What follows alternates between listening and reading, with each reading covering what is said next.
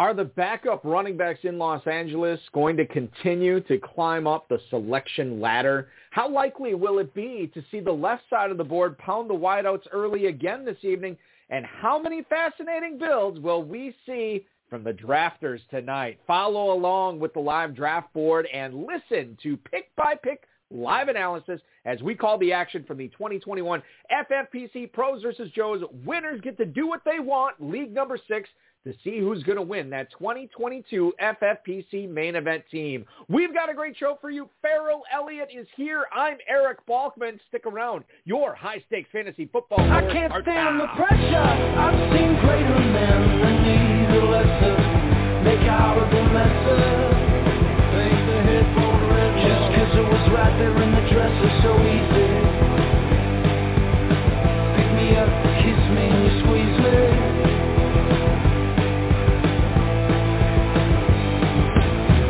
Broadcast live and heard around the world, you are now listening to the most entertaining hour of radio on the planet. Welcome to the High Stakes Fantasy Football Hour, presented by MyFFPC.com, with your hosts Eric Balkman and Ferrell Elliott. The High Stakes Fantasy Football Hour is your home for analysis from the best players in the world. And now, because no one else was available, here's Eric Balkman and Ferrell Elliott. And all I hear is just white noise when they're speaking.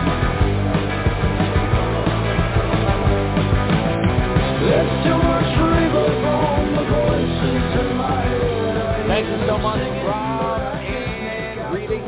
Salutations to all of the Balkaholics and Ferrelliacs tuning into this broadcast. Welcome into the latest episode of the High Stakes Fantasy Football Hour presented by MyFFPC.com. I am, as always, your slightly above average host, Eric Balkman. My co-host is the definitive commissioner of fantasy football, Ferrell Elliott. Tonight, we have the fifth of six special episodes for you. It's the 2021, er, I beg your pardon, the sixth of six special episodes. Not that I wouldn't love to do one tomorrow, but this is it, people. Uh, the It's the Pros versus Joes. Winners get to do what they want. League number six draft tonight. We're going to be covering for you for the next two hours. You can follow the draft board at youtube.com slash high stakes fantasy football. Shout out to the chat room right now. We already got a bunch of people in there taking in this draft. If you want to post your questions for tonight's drafters or for myself or Ferrell or any of the callers, any of the guests we have on tonight, please feel free to do so. But you can also tweet at us at HSFF Hour, at Eric Balkman, at J. Ferrell Elliott as well. Facebook.com slash high stakes fantasy football uh, slash HSFF Hour is where to get a hold of us there. And please give us a call if you'd like. 347-426-3682. That's 347 game over. You can also email the show at the inbox at highstakesfantasyfootball stakes fantasy football at uh, gmail.com. Our producer and mutual friend Rob and our audio engineer Bryce working hard to getting us all those questions throughout the broadcast this evening. Ferrell, it has been uh, quite a while um, since we have done this many live shows before. You have co-hosted the Pros versus Joe's uh, uh, draft before, but this is the first time you've ever done six in a row. And I got to tell you, man, I don't think I've told you this off air. You're killing it with the analysis, man. Everybody's loving it, including me. Well, that's great, Balky. And I think tonight I might have hit my second wind. I got accused of playing favorites. Someone called in and said my analysis was subject to me playing favorites. So tonight, I did not even look at the script of our players that are with us. I know some of them who are in the room, but I don't know where they're drafting. And I'm going to refer to the team names as Team 1 through Team 12. But thank you for that, and I hope my analysis is spot on. Sometimes, after a long day, I'm looking for the right words to put together to express my thoughts about a player, and the words just won't come. This has been the longest of long days, but what a great way, you know. Late at night, that's the time I like to shine. So here we go. Yeah, and, and here we go indeed. Ferrell, plug your ears because I'm going to tell you, I'm going to tell the listeners where everybody's drafting tonight. Michael Cobb Oh. is selecting first tonight. The longtime FFPC Joe is uh, having the first pick. Another guy, uh, pro tonight, but also a longtime FFPC player, Dan Williamson from Goat District. He's selecting two. Curtis Hirsch is selecting third tonight, followed by the pro John Paulsen. Appropriately, from four for four is picking fourth tonight. Alex Bulazo, Spearmint Rhinos, we've had him on this podcast before. He's picking fifth tonight. Established the runs Pat Thorman right after him. Andrew Miller, another longtime FFPC player, Selecting seventh, followed by a guest we've had on a bunch of times on this program. It's Michael Nazarek from Fantasy Football Mastermind. Nick Thompson follows him, followed by Jeff Mans from Guru Elite selecting 10th. Jetshada Jaruboon is now the FFPC Joe drafting 11th. And Curtis Patrick from RotoViz, Ryan McDowell from Dynasty League Football are your final selections tonight uh, in the 12th spot, ladies and gentlemen. Um, let's get into the analysis right away, Ferrell, as the first round is complete. Uh, no surprise from Michael Cobb here. He goes Christian McCaffrey. Dalvin Cook versus Travis Kelce seems to be the decision that most of the drafters are weighing. Not all of them. We saw Ezekiel Elliott go second overall in a couple of these drafts already. Uh, Jeremy Brown and Bob Lung both selected him second overall in drafts. Uh, I believe it was draft number two and draft number four. Um, but Dalvin Cook is the pick for Dan Williamson tonight, followed by Travis Kelce. Uh, Curtis Hirsch takes him there. Trio of running backs, Alvin Kamara to Paulsen, Derrick Henry to Bulazo. Ezekiel Elliott will fall to the sixth spot tonight. He gets to be the first round pick of Pat Thorman at the uh, 106 tonight. Darren Waller to Andrew Miller at the 107. Austin Ekeler, maybe I've just because I've done so many of these, but I feel like he's been selected eighth in like every single one of the pros versus Joe's draft. He goes at eight again tonight the fantasy football mastermind, Michael Nazarek. Tyreek Hill and Davante Adams making an appearance in the first round tonight. Tyreek Hill at the 109, Davante Adams at the 110. Saquon Barkley, the 11, has been a pretty popular spot for him. We can talk about the uh, ADP data for the FFPC for the best ball slim that we find over at fantasymojo.com, run by Darren Armani. Uh, if you are not playing in, or if you are playing in the FFPC and you do not have a subscription, I strongly encourage you to get a subscription in there, not just for drafting season, but the waiver wire bids that he releases on there are invaluable as we go through the season and manage these rosters. Uh, Darren Armani, the godfather of the pros versus Joe's competition as well. In any event, Saquon Barkley's average ADP over the last three days in this format is 111. He's been going at 111 in a bunch of these drafts already. Uh, we saw Jake Ciely take him at 111. We saw um, Evan Silva take him at 111 in the first draft of Pros versus Joe's uh, last Sunday, and now he goes to 111 tonight to Jetshada Jaruboon, the FFPC Joe. Jonathan Taylor wraps up the first round tonight for Patrick and McDowell as uh, he goes off the board at the 112. So Ferrell, let's let's uh, talk a little bit about the Davante Adams pick. I think that's the the standout pick from this round. This is a player uh, that was because of the unknown of Aaron Rodgers, and even you know up until today. I mean, we we heard the news that he was going to report. We heard the news that that a a, a truce or at least a temporary truce had been uh, agreed upon between the Packers and Aaron Rodgers. For me, I still wanted to see him walk in today, and maybe the drafters did as well, as he was not a first-round pick last night. He walks in today, saunters into 1265 Lombardi Avenue, and uh, reports to Packers to the Packers for training camp. And that's good enough for Jeff Mans as he makes Davante Adams the second receiver off the board uh, at the 110 tonight. Is this what we're going to see now going forward, Ferrell? Davante Adams as a locked-in uh, first-round receiver? Yeah, I think so, and Jeff Mans is the kind of drafter to put his stamp on a player like this, and I can appreciate that. I've had multiple people tell me, okay, Rodgers is back, but Adams won't produce what he produced last year. And I say, why? Why do you say that? Because if you look at the film, you see Adams making catches. He's we, we talked about how Julio Jones is an unusual pass catcher how his window is so wide and he can make the quarterback look great. Well, you know, nobody has to make Aaron Rodgers look great, but Roger, uh, but uh, Adams can still get open, which, which is almost zero separation from the corner, but it looks like he's the corner never has an opportunity to uh, make a play on the ball, and and you you have to love that when you talk about a quarterback and a receiver clicking that that's what you know. They make it look easy when the defense is still doing its job. That's that's what these two uh, do together. And I've always wondered what a saunter would look like. Balky was that was that what Rodgers looked like walking in? Was that a saunter? I guess it was. It, it, uh, yeah, the T-shirt though might have been a little much. T-shirt might have pushed it a little too far. I don't know.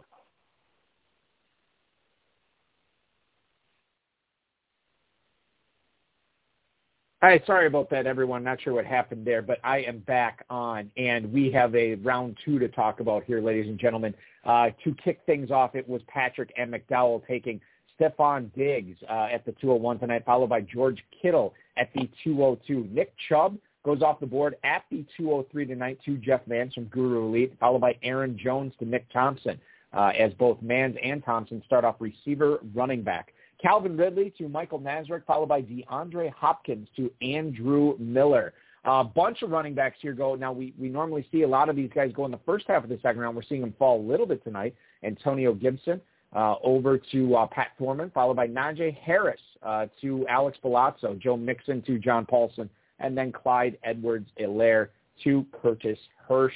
Uh, you're looking at A.J. Brown to Dan Williamson and DK Metcalf uh, the final pick of the second round to Michael Cobb. That is Mino Brown.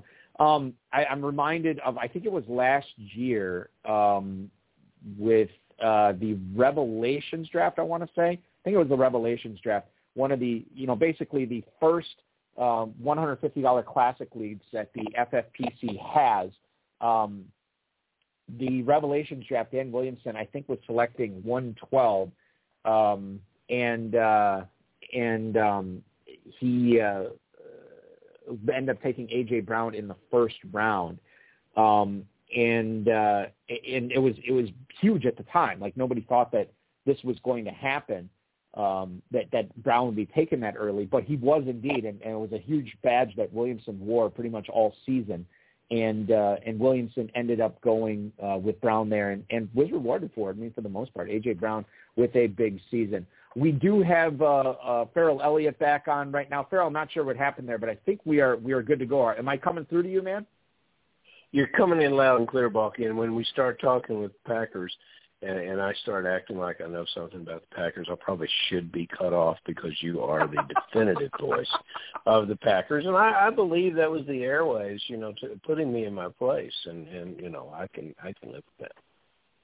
Yeah, and and speaking of the Packers, Aaron Jones went off the board here at the 204, so he's settling nicely into that early mm-hmm. second round, early to mid second round pick uh, right now. After you know, this is two drafts in after the whole um, Aaron uh, Rodgers stuff, uh, and, I think that's where Jones is probably going to go. We're seeing Kittle consistently drafted either late first, early second. Uh, he goes tonight to Jaruboon, the uh, FFPC Joe tonight. He gets uh, Kittle at the uh, at, as the third tight end off the board. Um, other than that, nothing really stood out to me uh, with the first round. We could talk about Najee Harris, I guess, just briefly, Ferrell. This is a guy that um, I guess you know some of these running backs, their ADP um, fluctuates quite a bit, and I think Harris mm-hmm. is one of those guys. I mean, we've seen him go um, as early. And by the way, I'm looking at the Mojo data right now. He's gone as early as the 105 in in a in a format like this, um, the, the FFPC Best Ball Slim. Uh, he's also gone as late as the 306 which is pretty insane. This is over the last three days.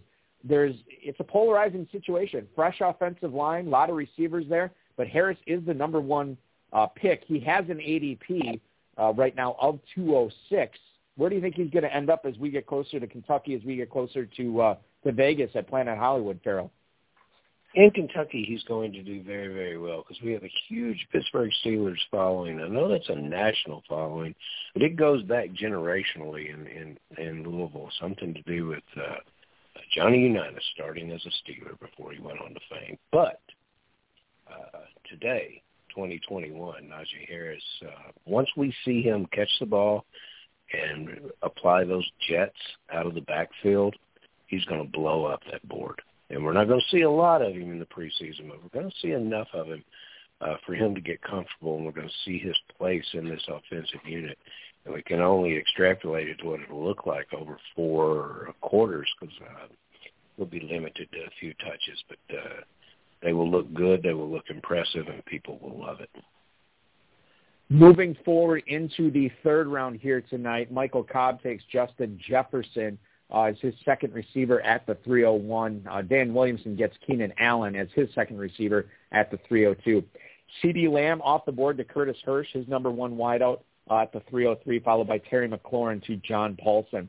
Alex Bulazo becomes the only team tonight to start off with three straight running backs. He gets Henry in the first, the aforementioned Harris in the second, and now J.K. Dobbins in the third round.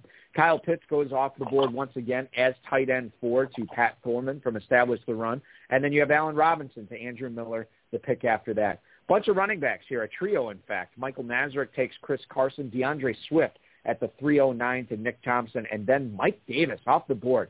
Jeff Mann not messing around. He's manning up, taking Mike Davis at the 310, Patrick Mahomes at the 311, and Mark Andrews, the fifth tight end off the board tonight, the number one tight end for Curtis Patrick and Ryan McDowell at the 312. Ferrell, the story to, to me, I, I guess, is as we look at Mike Davis tonight as the number two running back drafted by Jeff Mann. Mike Davis was a guy who slowly rose up draft boards, I guess, uh, after um, you know the Falcons didn't do anything in free agency besides Davis. They didn't do anything in the draft, and then he shot up quite a bit. Now he still has an ADP of 507 right now. In fact, the earliest he's been selected in any of these drafts has been 407. So Jeff Mann's really reaching on Mike Davis here. Not really sure if um, if that's what I would have done, even if I was a believer in Mike Davis. But he went out and got his guy here, a guy that I don't think you're a fan of. Um, not not this high in the draft, and I've just yet to see it uh, in a prolific uh, and prolific examples and continuous excellent play. For instance, I don't think Davis is the guy that's going to put together three 100-yard games back to back. I don't think he's going to be that effective around the goal line. I don't think they'll let him be that effective. They're going to be working with this big tight end wherever they line him up, uh, as as well as uh, Ridley um, from the receiver position. So uh, Davis would not have been my pick there, and um, it, it's a real interesting uh, situation that's developing almost in every draft. You can rubber stamp it, Balky. Those wide receivers, four of them, excellent wide receivers, seem to be in these drafts uh, going with one through four as we make that two and three turn. And what excellent players they are. Jefferson, Allen, Lamb, McLaurin, my favorite of those, despite Jefferson's tremendous play last year, my favorite player of that group is Lamb, and I think team number three is, is on its way to a very – impressive build. Yeah, I mean Curtis Hirsch gets the two Chiefs right away, and Kelce and, and Edwards-Helaire, and then CeeDee Lamb. I mean, really, really explosive team there. We'll tell you what he did in the fourth and fifth round shortly, but let's get you through the entire fourth round. DJ Moore to Curtis Patrick and Ryan McDowell, Julio Jones off the board to uh, to Chada Jaruboon, who now has a running back, a tight end, a quarterback, and a receiver. The rainbow start out of the 11 column there. Javonte Williams, the rookie rusher, goes to Jeff Mann. So Jeff Mann has assembled a pretty strong backfield. Chubb Davis and Javonte Williams to go with that Davante Adams pick in the first round. Amari Cooper to Nick Thompson, followed by Mike Evans off the board tonight at the 405 to Michael Nazarek. Miles Sanders will be the number one rusher for Andrew Miller, at least to start the season. Robert Woods to Pat Thorman from Establish a Run, followed by uh, Chris Godwin, the number one receiver drafted by Alex Bulazo. Tight end six tonight is T.J. Hockenson. He is now a member of John Paulsen's four for four squad. And then Cooper Kupp to Curtis Hirsch, Darrell Henderson to Dan Williamson, and David Montgomery completing the fourth round to Michael Cobb as his number two running back. Um, Ferrell, the I think it was yesterday, and we didn't talk about this. At least I don't think we talked about it. Um, the news came out yesterday that Sean McVay said he was not going to play Darrell Henderson at all in the preseason. Um, it's weird to see a guy like Henderson get the LaDainian Tomlinson treatment, but I guess, and I don't know if you agree with me here, but maybe they almost have to because if Henderson were to go down in a meaningless game, well, then they're really, really in a bad place with that running game. Yeah, they're just like us in fantasy football. There's no one else available. You know, you're you're going to have to develop your own star. Can they find their James Robinson this year? I don't know if he's on the roster yet with those rookies that he has out there. I hope that uh um what's our gentleman in the number five spot's name uh last time? Uh that's Alex Alex Bulazo. Bulazo. It, it, I this is a name that I've known for a while and he's a very good drafter. I hope he calls in tonight because I would like to ask him a question. If he had known that in the fourth round uh, that Henderson would be available and that uh, uh, Etienne would be still available, and there's a running back that hasn't even been drafted yet that I like better than two of the guys that went in the fourth round. But I, I would be curious if he would have taken one of the elite wide receivers, uh, Robinson was still on the board, uh, Cooper, Julio Jones, Moore. If he might have taken one of those guys and and would rather have switched it out with a with a higher uh, pick receiver and then one of the running backs that was still available. I don't think he ever thought that uh, those players would uh, would be available to him in the fourth round. And Henderson hasn't been available uh, in the early Alex, drafts. Alex Bulazo, a, uh, a a player that we had on this on this uh, show roughly a month or so ago. Uh, Baker to the stars out on the West Coast is Bulazo. He got surprised on air that he was going to be playing in the pros versus Joes this year for the first time ever. I know he's psyched for it, and he's loading up on volume at running back to try to win that 2022 FFPC main event squad. As a reminder, this is a slim format FFPC starting lineup. Quarterback, two running backs, two receivers, tight end, two flexes, no kickers, no defenses, no excuses. You are looking at um, one team here. You don't know which one it'll be till the end of the year, but one of these teams, whoever wins this league, will be awarded a 2022 FFPC main event squad at the value of $1,900.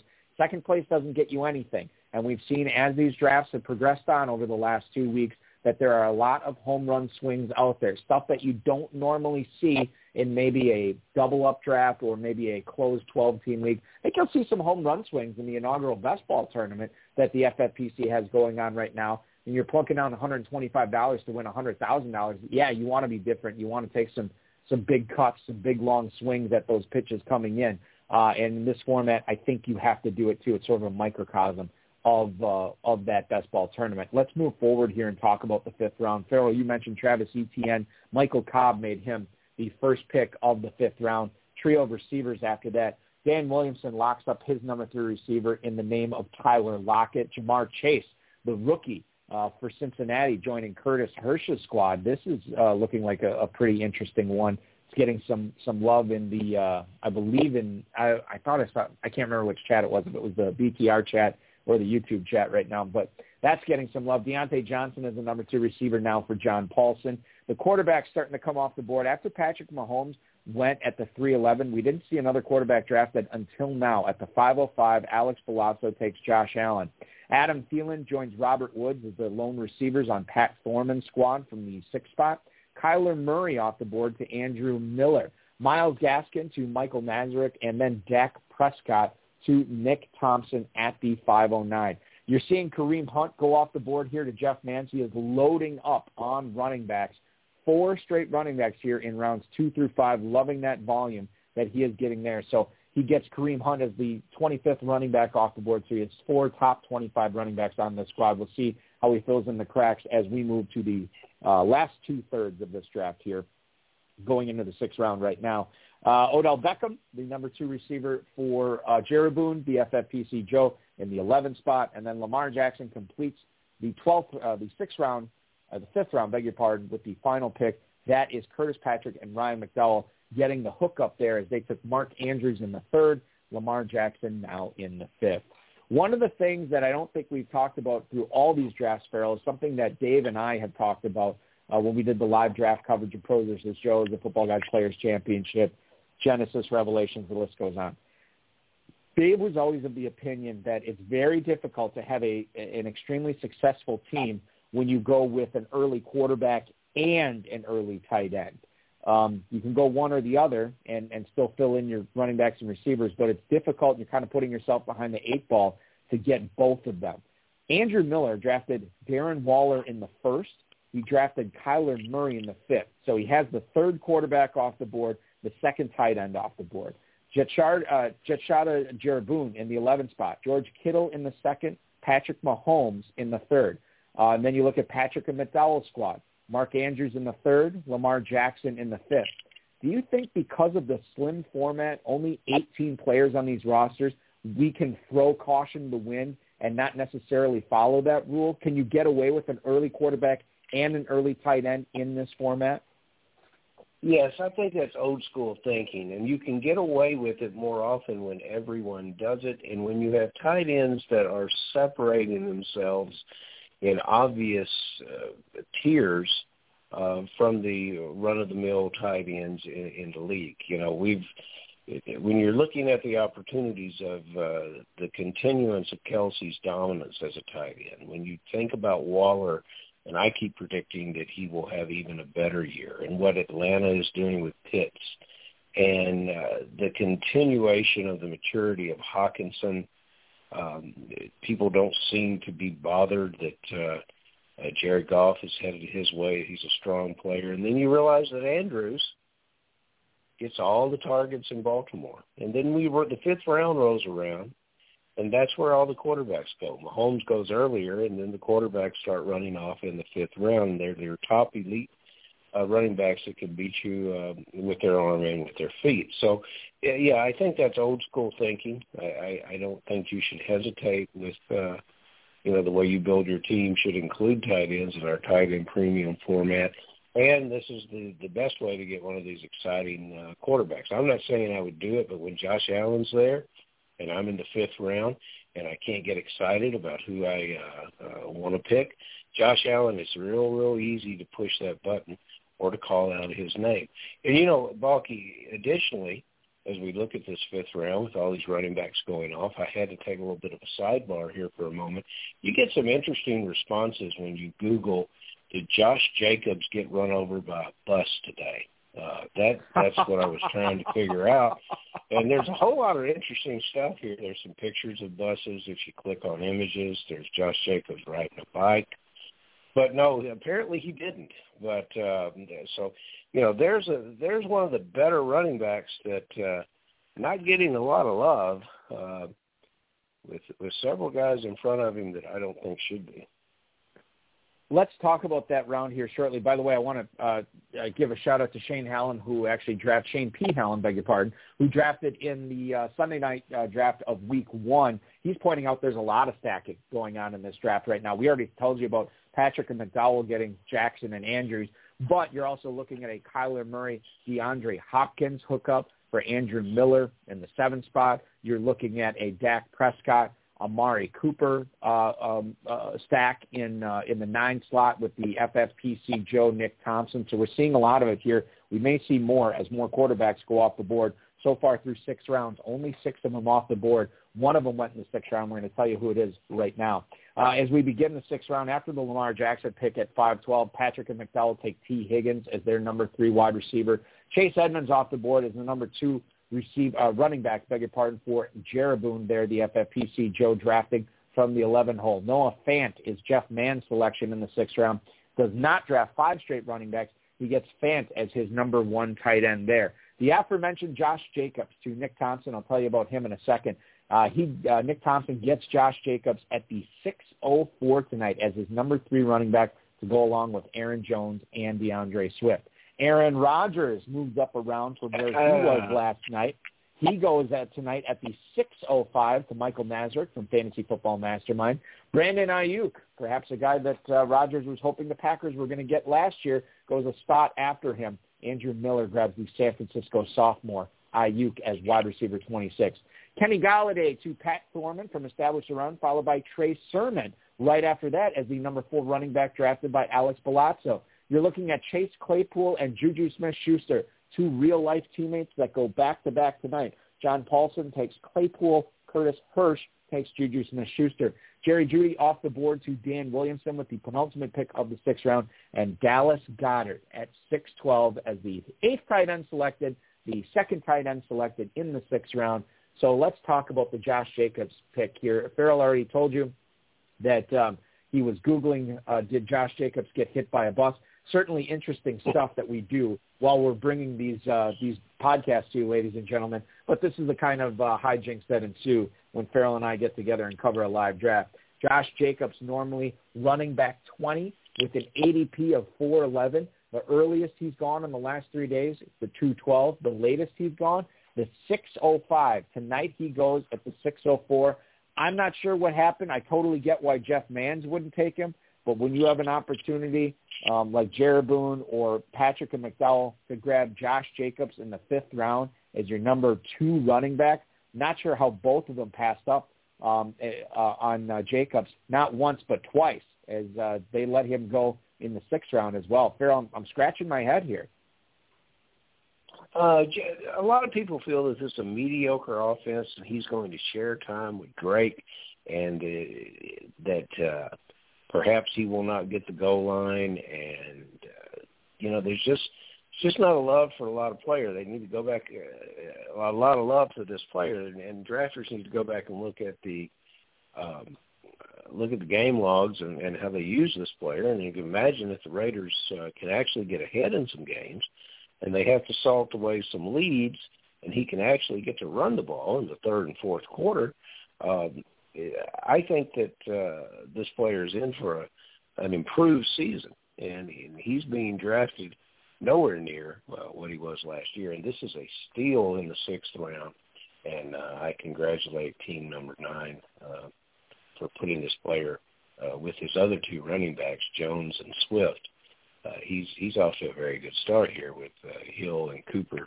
as his wide receivers. And you know, when something is that falls to you like that, you have to have a big smile on your face when you draft Josh Jacobs in the sixth round.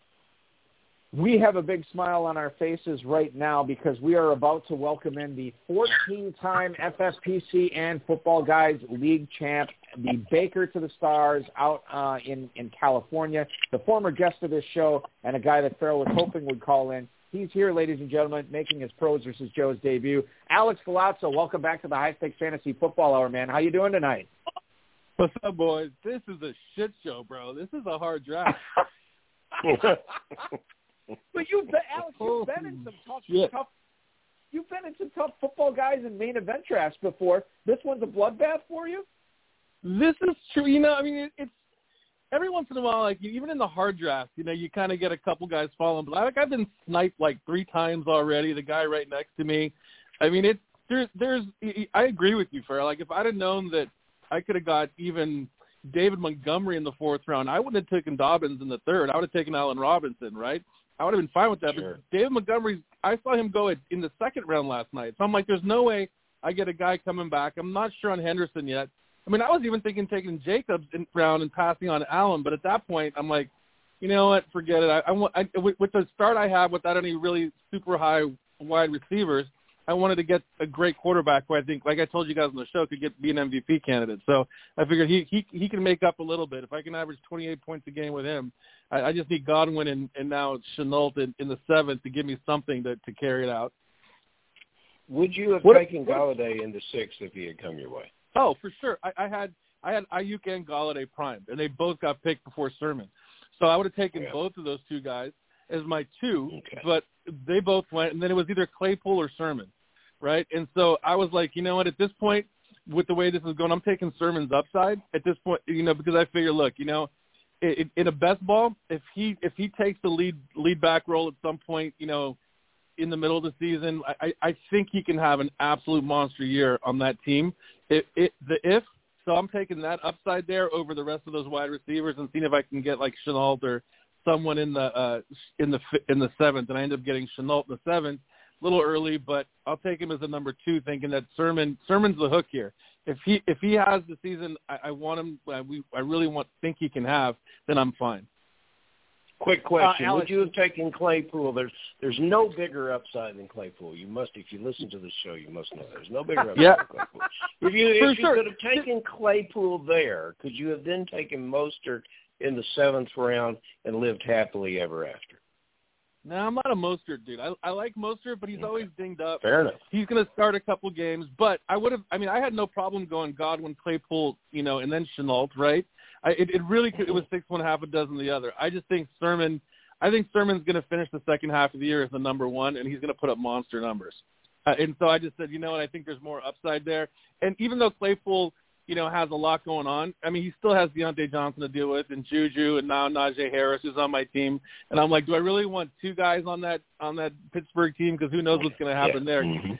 you know, he's my second second back. So you're right, bro. Claypool has a monster upside, but like I said, shit show. This is a, this is a tough one. Well, okay. So when when we're talking about that, Alex, and the final question we got, I want to get to our next caller here. But uh, Yeah. what was the bigger surprise for you tonight, Alex? Was it Mike Davis going off the board at the three ten, or was it Josh Jacobs falling all the way to the six oh four? You know, Mike Davis at three ten for sure. I, Josh Jacobs is crazy in the sixth round. crazy. I like I said, I almost took him in the fifth just on principle because I'm like, come on, dude, really? But but Davis at three ten is is early. I mean, that's really early. I've seen. I mean, I I think like end of the fourth or end of the fourth round is a little early for him, but third round, I'm a little surprised at that, especially when there was a Montgomery or you know a Sanders, even a Henderson over Davis. I think I just I just there's not enough to go on there. But you know, I mean, who knows, man? I, I think I I think that's too early for him. But whatever. Jacobs Jacobs is a little crazy, but that's the one that gets me. Well, we will see how your team ends up tonight, Alex. I certainly appreciate you calling in. Uh, congratulations on being selected, and uh, good luck in all your leagues this year. We'll see you in Vegas, dude. All right, bros. Have a good one. Keep it up as always. You guys are you guys are awesome. Thank you so much, Alex Bulazo, ladies and gentlemen the uh, drafter coming out of the five hole tonight, a 14-time winner of the FFPC and Football Guys Leagues. Uh, good stuff from him. And we're going to get some more good stuff from our next caller, ladies and gentlemen. It is another uh, FFPC Joe calling in, and I believe he's on the clock right now. Nick Thompson, who are you taking in the eighth round, man? Hey, how's it going? I'm uh, my draft Good. board is fr- is frozen again here. Uh, so let me uh, let me let me get back in. It keeps giving me this error. I can't uh I can't select anyone. My my draft queue is closed. That's because you're trying to take Josh Jacobs in the eighth. It doesn't get that good. So you had to take That's just so annoying when that happens. yes. So uh I don't wanna I I think I want to finish my my stack here uh and take uh do we back up again? Are we backing up? Uh, yeah, I, I believe, yeah, yep. We're going to have a, a uh, selection of uh, Raheem Mostert uh, instead of Tom Brady, I believe. So Mostert is going to go off the board to Curtis Patrick and Ryan McDowell here at the, uh, what is that, the 80, yeah, the 801. That is who Patrick and McDowell wanted. So that's why you were frozen. Um, and, and now we are we are rolling again here, Nick. Um, you Uh. had mentioned you you had mentioned uh, completing a stack here. What are you thinking um, as far as the uh, 804 goes now, my man? Yeah, I really like uh finishing up the uh the Dallas Cowboys here with Dak, Amari, uh and Michael Gallup, so the double stack here. Wow, so that's lethal, man. It's lethal. I, okay, so let me ask you this: now that we know the pick is Gallup here at the 804, uh, Nick, the Cowboys were on pace for some legendary stuff, uh, at least offensively speaking, last year before Prescott went down. Is there any reason to believe that they're not just going to keep it rolling again this year, and quite frankly, maybe even being better now that CeeDee Lamb has a year of experience under his belt? I think so. I mean, I think the biggest concern is just what you said. There are a lot of mouths to feed, right? CeeDee Lamb, Zeke, uh, obviously uh, my two picks here, uh, Amari and um, and Gallup. But uh, I, I think the historic season would have continued.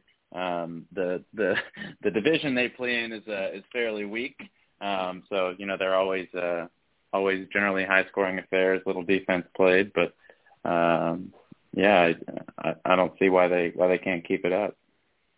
I think the Hey, key Nick, to uh, Gallup's me- success is the is the defense, Balky. The key here, uh, if if Dallas has to pass to stay in the game or catch up, if you look at the games they won with Dak last year, they were playing catch up. That's why he was throwing the ball all over the place.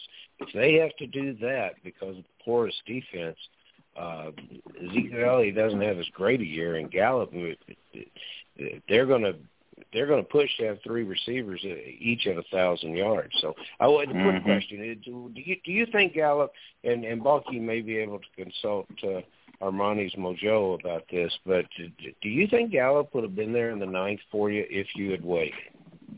I don't think so. The other, uh, since he was already taken, the other I was considering was uh, Tyler Higbee uh, to get a tight end on the board. But um, you know, just looking, and I know this isn't, you know, always all drafts aren't the same, but you know, last night he went uh, at the end of the eighth.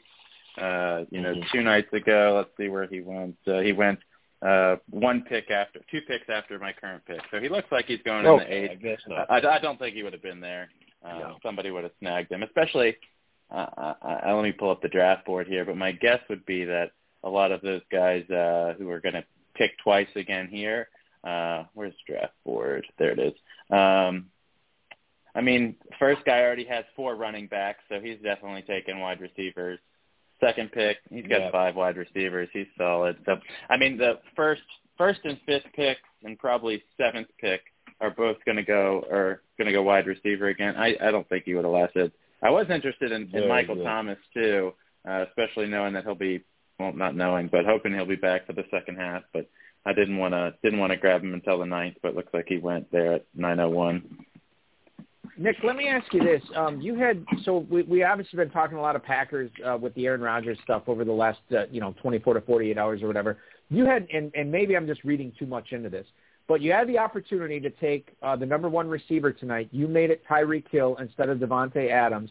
But then in the second round, you did go with the Packer, not necessarily one of Aaron Rodgers' targets, but it's the workhorse running back Aaron Jones. Am I reading into how you think this season might go for the Packers? That you're more of a believer in Aaron Jones than Davante Adams, or was it just simply, look, I wanted Tyreek Hill there, and Aaron Jones is the best player available in the second round? Uh, I think the latter is probably more accurate.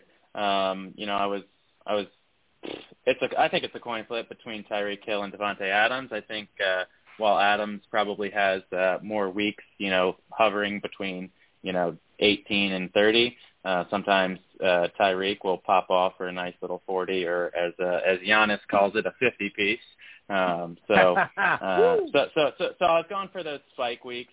Um, and then, uh, and, and to be fair, um, I think was uh, yeah, I think um, uh, oh gosh, who was there for me? Barkley was there for me. Uh, I I think I've bought a little bit into the uh, the fear mongering, as it were.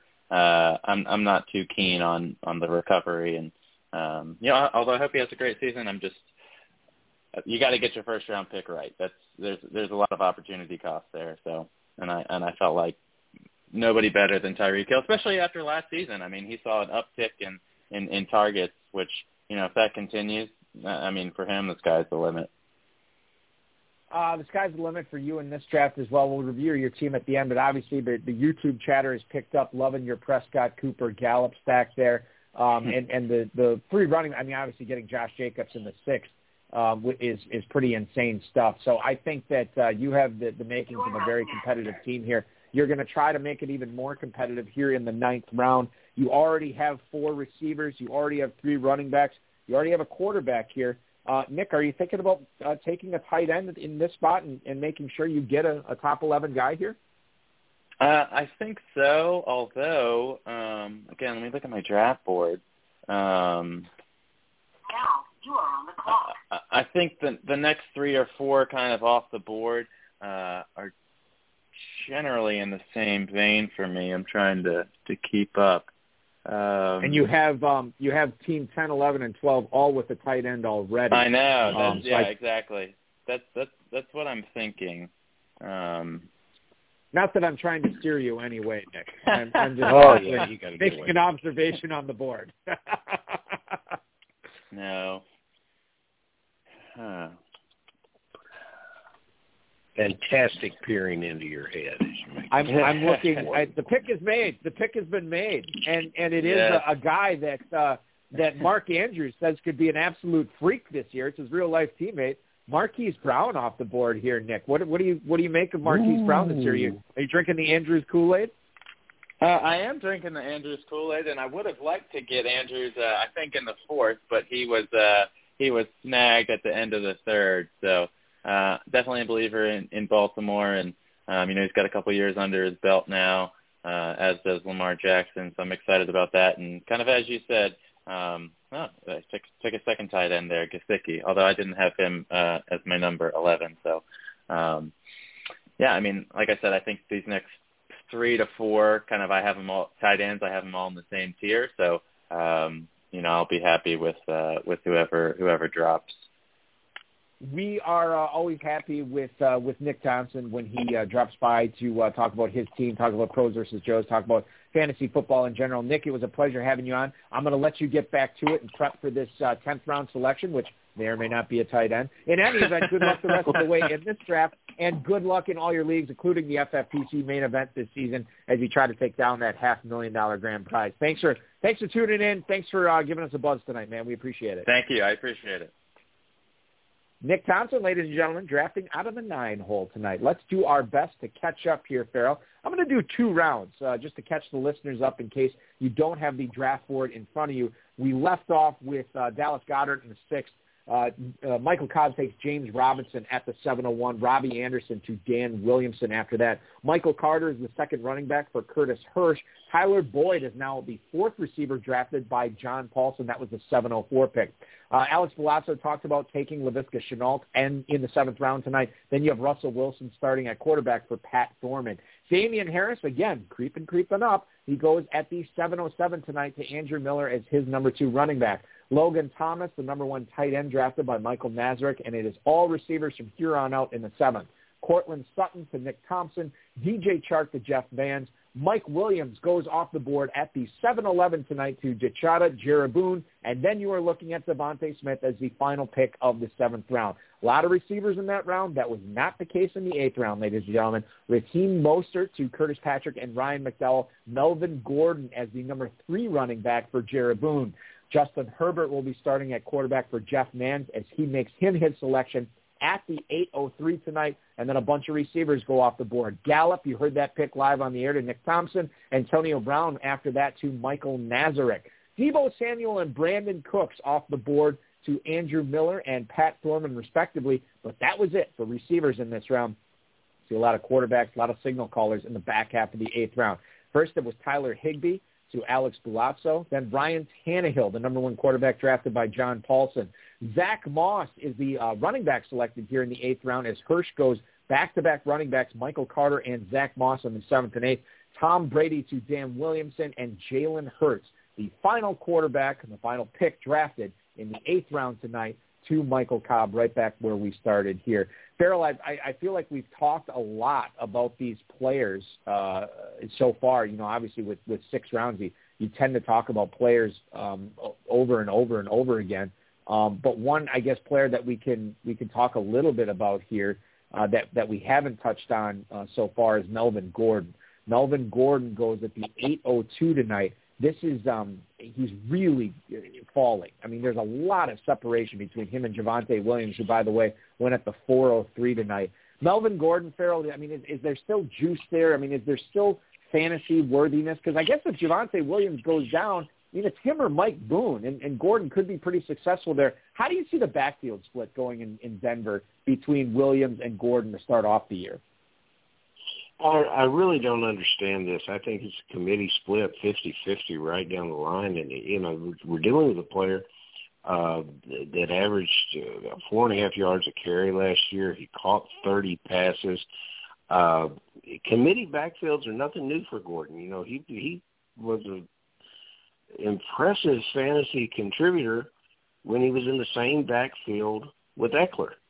Uh, why can't he be a, a big uh, contributor here on a team that may have to, despite these these wonderful receivers, may have to rely on a running back that uh, uh, that has experience uh, over the rookie running back. And you know, I I think it's reasonable to consider Gordon uh, in the sixth round. Uh, the seventh round is is is a wonderful find for him getting him in the eighth round as you're searching for for upside, you're in, in a real good situation there. Uh, we had uh, talked about Michael Thomas. I know Henry Mudo, who's in the uh, YouTube. Actually, Henry Mudo's in both chats tonight, BTR and YouTube, and he was wondering where Michael Thomas would go tonight. That question was answered at the 901 pick as Michael Cobb takes Michael Thomas here at the 901. That is wide receiver 42. Just for reference's sake, I'll bring up uh, the mojo again on Michael Thomas as, as far as his uh, ADP goes. Um, over the last three days, you're looking at uh, Michael Thomas going, and why do I not have it up here uh, again? Just horrible, horrible hosting. I need a producer, a real producer here. Michael Thomas, wide receiver 25 at the 510. Now that's over the last three days, so we kind of knew about this news uh, with Thomas pretty close to three days. Uh, he has slipped as late as the 908. He slips to the 901 tonight. A.J. Dillon to Dan Williamson after that, followed by Matthew Stafford, quarterback 12 tonight to Curtis Hirsch at the 903. Curtis Samuel goes to John Paulsen, and then Michael Pittman, the 905 pick to Alex Bulazo. That's his number three receiver. Nice little value there when you talk about all the running backs he collected in the first six rounds. Pittman as your wide receiver three. Nice little consolation prize. Will Fuller right after that. That's the fifth receiver drafted by Pat Thorman. And then we see Ronald Jones go to Andrew Miller. Jaylen Waddle to Michael Nazarek. And then you heard the Marquise Brown pick by Nick Thompson right on these airwaves. Mike Gesicki off the board to Jeff Mans as his number two tight end. I believe he is the first team. Yeah, he's the first team tonight to back up his tight end. He took Noah Fant in the sixth. He gets Gesicki in the ninth. Corey Davis to uh, Jaruboon, and then Joe Burrow completing the ninth round here tonight. Joe Burrow backing up Curtis Patrick and Ryan McDowell's fifth round pick of Lamar Jackson. They are the first team and only team. Oh, no, I misspoke. The first team to uh, back up their quarterback tonight, getting Jackson and Burrow. Let's move right on to the to the tenth round here, and and we'll kind of tackle the ninth and tenth together here, Ferrell. David Johnson at the uh, 10:01 tonight to Patrick and McDowell. Irv Smith. Um, so this is interesting. Nick Thompson wanted a tight end. Um, and I was of the opinion that I, I didn't necessarily think that Mans, Boone, or, or Patrick and McDowell would take a tight end since they already had him. Uh, in fact, Boone and, and Patrick and McDowell used second and third round picks on their tight end. But they actually, um, Mans and, and um, Boone both backed up their tight end. So uh, Evan Engram had to be the pick that Nick Thompson settled for as his starting tight end at the 10:04. Robert Tonyan, the Packer, goes off the board as the number two tight end for Michael Nazarek. Uh, then you're looking at uh, Jarvis Landry to Andrew Miller, James Conner to Pat Thorman, Russell Gage off the board to Alex Bulazo as his number four receiver. Tony Pollard goes to John Paulsen at the 10:09. DeVante Parker, Leonard Fournette right after that to Hirsch and Williamson, respectively. Adam Trautman, the second tight end drafted by Michael Cobb in the 10th round. It's kind of a loaded question, Ferrell, but you know, with the FFPC tight end premium scoring, at what point do you sort of look at getting a second tight end? If you were in this draft, if you were uh, drafting um, uh, uh, an FFPC Pros versus Joe's Best Ball Slim League, let's just say you don't end up with Kelce or Waller or Kittle, uh, you don't get a top three tight end. At what point do you start looking at trying to grab a second tight end in this format? What round would you start looking at that at? Well, if I was Nick, I'd have to do it in the eleventh round because when he picked uh, when he picked Evan Engram in the tenth, he really he he really disappointed me. I believe that that uh, when we get to that, uh, when we get to that eleventh round, there's a tie, uh, four of them off the board in the tenth. Uh, I have a tight end I want to talk about in the eleventh who, who will outscore all of those guys, uh, in in fantasy production this year. And and I believe that in this draft, uh, Higbee, uh, who's been going exactly where he was drafted here, but I, I think we can project Higbee to outscore two, if not three of the guys that were drafted in front of him. So I'm going to be tempted, if this stays this way, I'm going to be tempted to, in FFPC redrafts, to draft as many as three tight ends because I feel with the with the dual flex I can get great uh, advantage out of that, and I don't mind. Uh,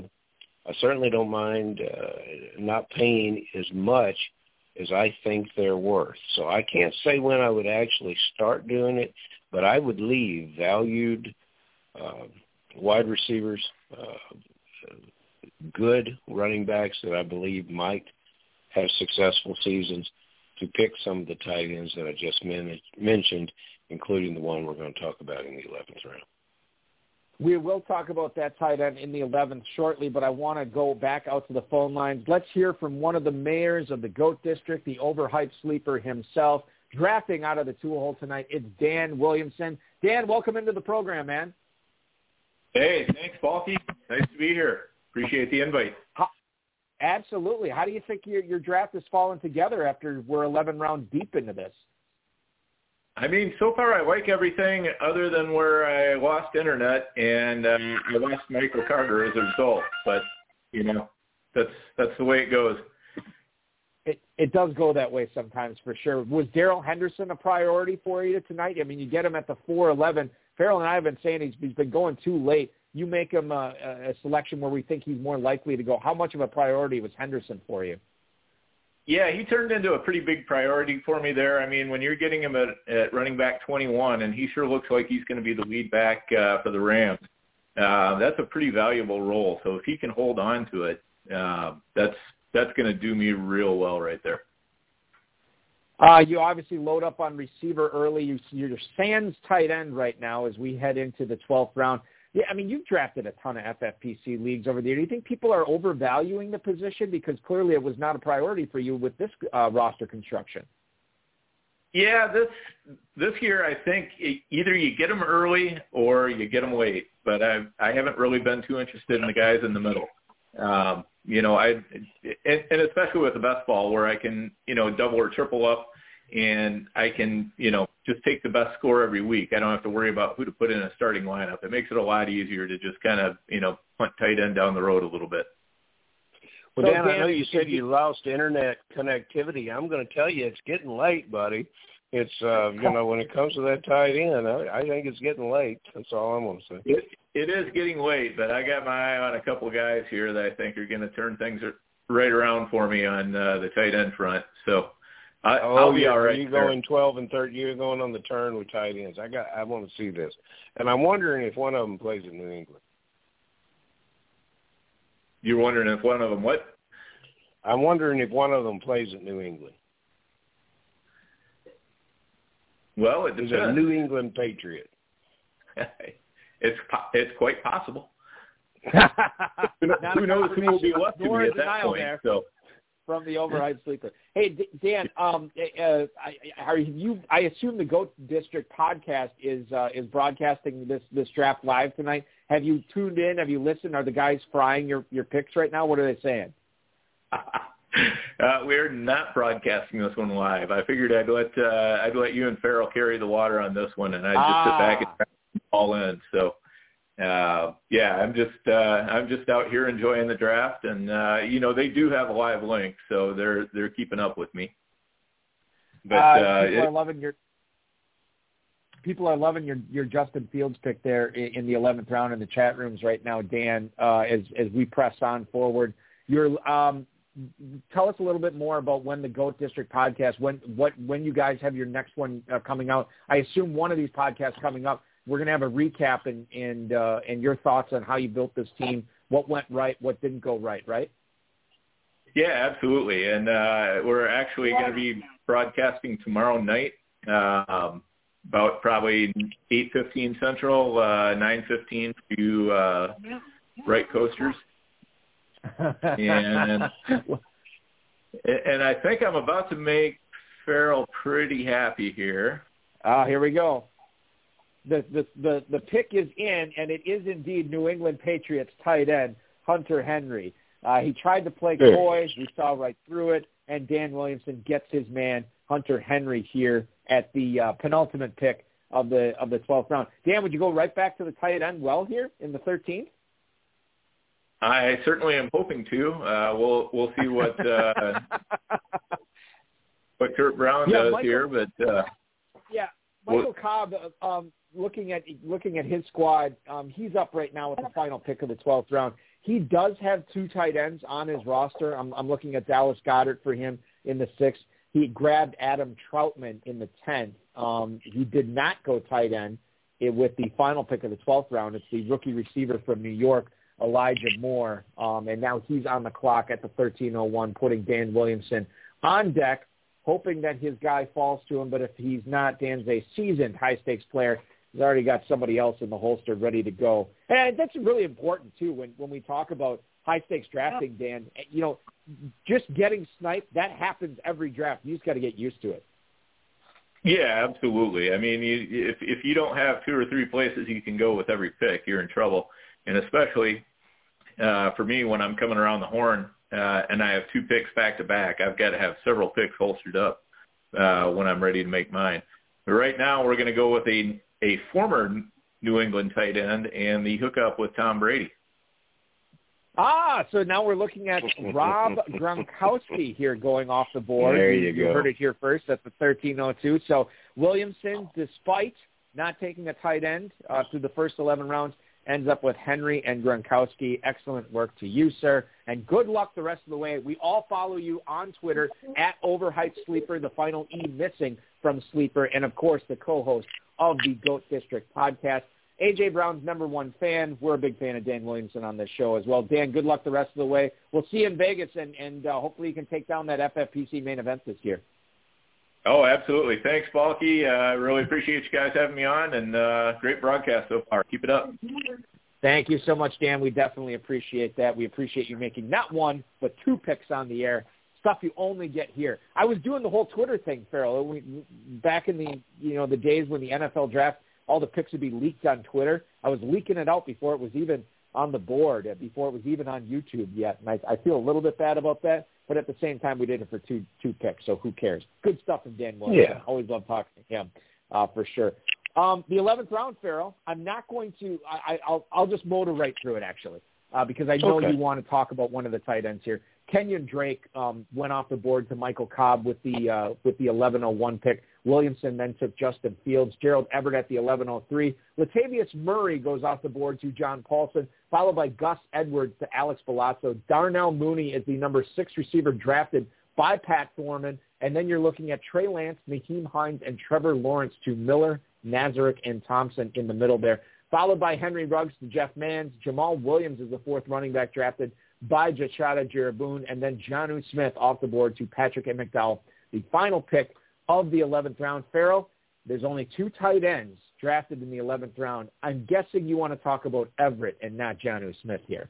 I'll talk about Everett because everyone wants to talk about Jonnu Smith, and they think they know what they're getting at New England. And I'll say, only time will tell. That Gerald Everett will be something new uh, for the Seattle Seahawks, and something with all the weapons Russell Wilson has had. He's never had any tight end other than tight end by committee. This is going to be a significant target for Russell Wilson. Everett plays in a way that, hey, look who drafted him, the number three team that also has Travis Kelce. He plays very similar role as to the Travis Kelce, as to the Darren Waller. I project this kind of player who's going up the road, up the coast with his offensive coordinator, He was the first free agent that came in to uh, Seattle and signed, was the first move that they made um, uh, when uh, uh, Shane Waldron took the job uh, there in Seattle. Now, if if I had been uh, our last caller, I would have looked at this and said I could get Gerald Everett. I have Tom Brady. Do I really think that Justin Fields is ever going to outscore Tom Brady in this format? And I don't necessarily think he is. I would have taken Everett here and lived with another quarterback another day. He recovered very nicely with uh, with Gronk, who in this uh, who in this format is is a player to be reckoned with. I'm very positive on Henry, but uh, I don't understand. Uh, uh, well, I do understand what's going to happen when Everett gets into the field this preseason, and I hope drafters continue to wait until the double digits to take him because that will be wonderful for me.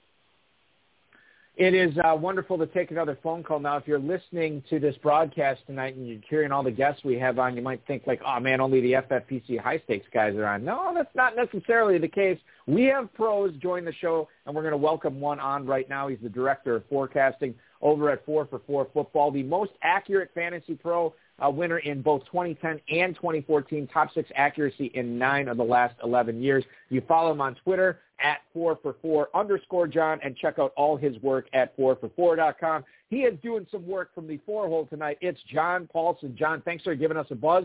How do you, how is the draft going tonight for you uh, from that four spot? You know, I'm, I've been pretty happy with it. I like I like hearing the other guys call it and call it a shit show because I've been pretty happy with my draft. Hasn't been a shit show for you, man. It's been pretty good. Um, so you start off running back, running back, Kamara and Mixon. Did you have a plan of, of positions going in, John, that, that you wanted to target these high volume running backs early, or was it was it the way the board fell to you? No, I was uh, considering uh, Kelce. I had him over uh, uh, Kamara there at, at four, and he went ahead of me. So Kamara was my fourth option at that spot, and then coming back, I would have gone Ridley potentially, uh, but I was looking at that tier of uh, running backs and was happy to get Mixon since he should see a quite a big uh, workload this season. So it wasn't a plan to go running back, running back. It just sort of happened that way. I think um, T.J. Hockenson has been kind of a polarizing tight end this year. Um, for me, I'm on board with Hockenson, but I know some of the other people will say, well, look, it's Jared Goff at quarterback there, not Matthew Stafford anymore. How good is that offense going to be? How many drives are going to be able to string together? Tell us why Hockenson is, is still a good pick for you, the sixth tight end off the board in your fourth round selection tonight. Yeah, at, at 409, uh, I was looking at potentially Mark Andrews slipping to me, looking at the ADP. So I didn't think Hockenson would make it to me, and when he was there, I was pretty happy to get him. Uh, obviously, everybody knows that the, the Lions lost a ton of pass catchers and uh, a lot of vacated targets there, and I think Hockenson will get his share. And, and maybe the, the Lions don't, you know, score as many touchdowns as some of the other teams um, out there. You know, maybe any of them but uh, there, he should see a ton of, uh, of targets and volume in that offense. And I think the touchdowns that do score, uh, pretty high percentages of them should go to should go to him because he's good around the, the goal line. Great stacking John. of those Pittsburgh Steeler uh, wide receivers. When you were in the sixth round and it came up, first of all, when the draft was before you went running back, uh, you had to be pleased that you had your choice between Claypool and Schuster. Was it a difficult decision of which one to pair with Johnson? And if Claypool hadn't been available, would you have gone Schuster?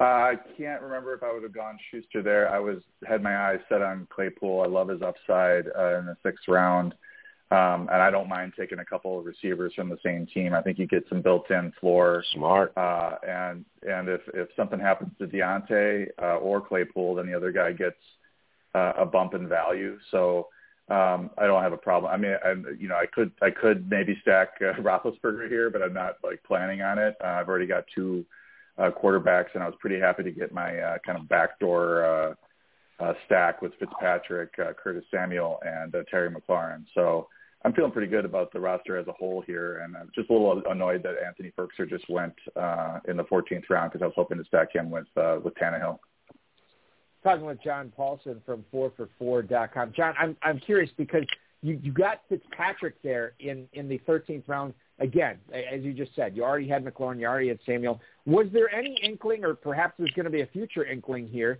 um, to maybe get the quarterback for Pittsburgh, given that Diontae Johnson and Chase Claypool, uh, you were your fifth and sixth round selections? Yeah, I mean, I thought about it, but I already had the I had the Samuel as well. So uh, obviously, to me, the the Fitzpatrick stack is more important, and I think Fitzpatrick has more upside as a quarterback because he does run the ball, whereas Roethlisberger is pretty uh, pocket central right now, and I don't know how run heavy they're going to go, but you know, I do think that uh, Diontae and, and Claypool will get theirs. I could go with a three quarterback stack here. I guess it sort of depends on who's available to me with my last few picks here because I, you know, I I don't always set myself on a, a roster construction, and I might decide that that stack gives me some some upside when uh, you know things get into the the final weeks.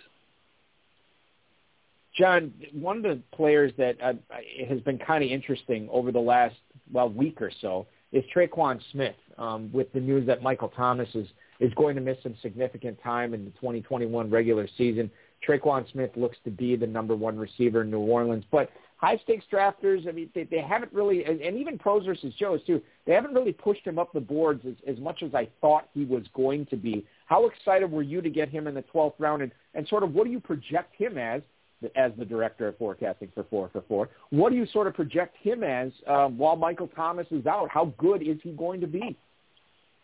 Yeah, he was up there for the, the you know on my wide receiver rankings at that pick, and uh, it, that was kind of a tough pick. I was trying to decide amongst some different people, and I didn't know if I should take Fitzpatrick there to lock in my stacks because uh, the guys after me didn't all both have uh, two quarterbacks. But I figured looking at Fitzpatrick's uh, ADP that uh, was safe to go with another position there, and I think Smith I'm, I'm not I'm not very uh, bullish on Michael Thomas's injury or whether or not he's going to be back uh, sooner rather than later. So I'm expecting him to miss at least eight games, and it might be kind of ugly after that. Uh, so I think Tre'Quan, when he's been called upon and when he has uh, played big snaps, he has uh, tended to produce, and I think he has a chance in that offense to to be the top receiver. Obviously, I've got Kamara, who's really the top receiver, but I think Smith has a chance to to produce as well.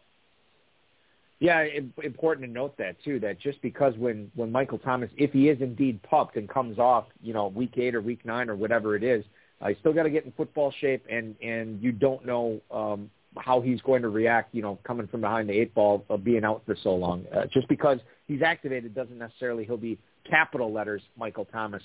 You have a pick coming up here, my friend uh, John, as we move forward to the 1409. It looks like you are on deck here. Nope, now you're on the clock. Can you tell us who the selection is going to be?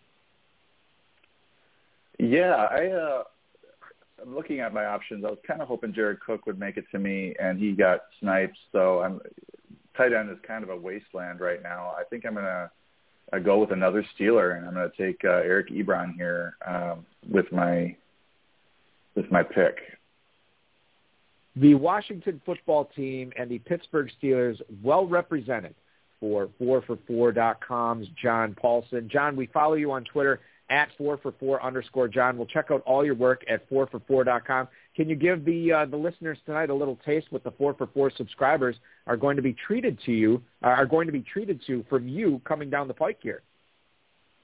Uh, yeah, we've really uh, done a good job, and Josh Moore is the, the owner of 4for4 of, of really expanding the the workforce there, and we have a ton of talented writers. Uh, we have a standard fantasy product. We've got a, a pro subscription, which gets you uh, a live uh, draft tool, Draft Hero, and, and some other things. And we've got a DFS product, and now we've got a betting product, and we've got some some great people on staff, really sharp minds, uh, providing that. And then of course you get uh, my award-winning uh, rankings when you when you subscribe, and we've got great great deals going on where you can get a free subscription or a very cheap subscription through Underdog or prize picks. So just check my Twitter feed for, for those deals. Uh, an award-winning um, forecaster, maybe putting together an award-winning draft tonight. We will find out at the end of the season. John, thanks so much for giving us a buzz tonight. We certainly appreciate you participating in this. Good luck the rest of the way. Good luck in all your leagues, and keep up all the great work at 4for4.com. Yeah, thanks for having me on, and great job with the broadcast today. Thank you so much, John. We certainly appreciate that. I, I give all the credit to Ferrell. Ferrell is is oh. I'm not even the I'm not I listen, it's not even a Batman and Robin scenario. I don't know what what you'd call us, but but whatever it is, Ferrell is the lead. I'm just I'm just kind of the hanger on uh to to wrangle him in every so often when he takes us on his journeys, which we love so much uh, on this program, Ferrell. Uh, always good to have you as we are getting into the fifth round here. I'm going to try to catch you up on uh, on what happened in the uh, 12th and and 13th. When I left off, I believe it was uh, was the um, uh, Jonnu Smith pick at the end of the 11th. Uh, it was Rondale Moore after that, the rookie from Arizona, followed by Alexander Mattison. T.Y. Hilton is the number four receiver drafted by Jeff Mans. Uh, the third quarterback for Nick Thompson is indeed Matt Ryan. Kirk Cousins backing up Aaron Rodgers for Michael Nazarek. You're looking at Cole Kmet and Blake Jarwin tight end 18 and tight end 19 to Miller and Thorman, respectively. Gabriel Davis to uh, Alex Bulazo. You heard Tre'Quan Smith go to John Paulsen. Jalen Reagor after that to Curtis Hirsch. Hunter Henry, that pick was made live on the air by Dan Williamson, and then Elijah Moore to complete the 12th round. We get into the 13th, it's Carson Wentz to Michael Cobb. It's Rob Gronkowski to Dan Williamson, another pick made live on the air and spoiled by yours truly. Emmanuel Sanders to Curtis Hirsch after that, and then a trio of quarterbacks. Ryan Fitzpatrick to Paulsen, Baker Mayfield to Bulazo, and Daniel Jones to Thorman here with the 1306 pick. James White to Andrew Miller. Then you have Marvin Jones going to Nazarek after that as his number five receiver. Devin Singletary joins Nick Thompson's backfield as his number four running back. Rashad Perriman, the fourth consecutive receiver drafted by Jeff Mans there. That is uh, now six in the stable. The wide receiver corps for Guru Elite looking very strong here in the mid rounds. You're looking at Nelson Agholor and Rashod Bateman to complete the uh, 13th round tonight. Agholor to Jaruboon and Rashod Bateman to um, Curtis Patrick and Ryan McDowell. It's a huge tight end round here, as you heard from John Paulson, who was hoping a tight end would fall to him. He did end up taking one. Here were some of the uh, picks that he did not get a chance to to grab since they went off a few picks before he was on the clock. J.D. McKissic to Curtis Patrick, followed by Anthony Firkser to Jetshada Jaruboon. Parris Campbell, another receiver, joining Jeff Mans's squad. Austin Hooper and Jared Cook back to back to Thompson and Nazarek here in the uh, at the 1404 and 1405. Christian Kirk is uh, Andrew Miller's selection there. After that, Giovani Bernard joins Pat Thorman's running back corps with uh, that being the number four running back he selected. Phillip Lindsay to Alex Bulazo. You heard the Eric Ebron pick to Paulsen.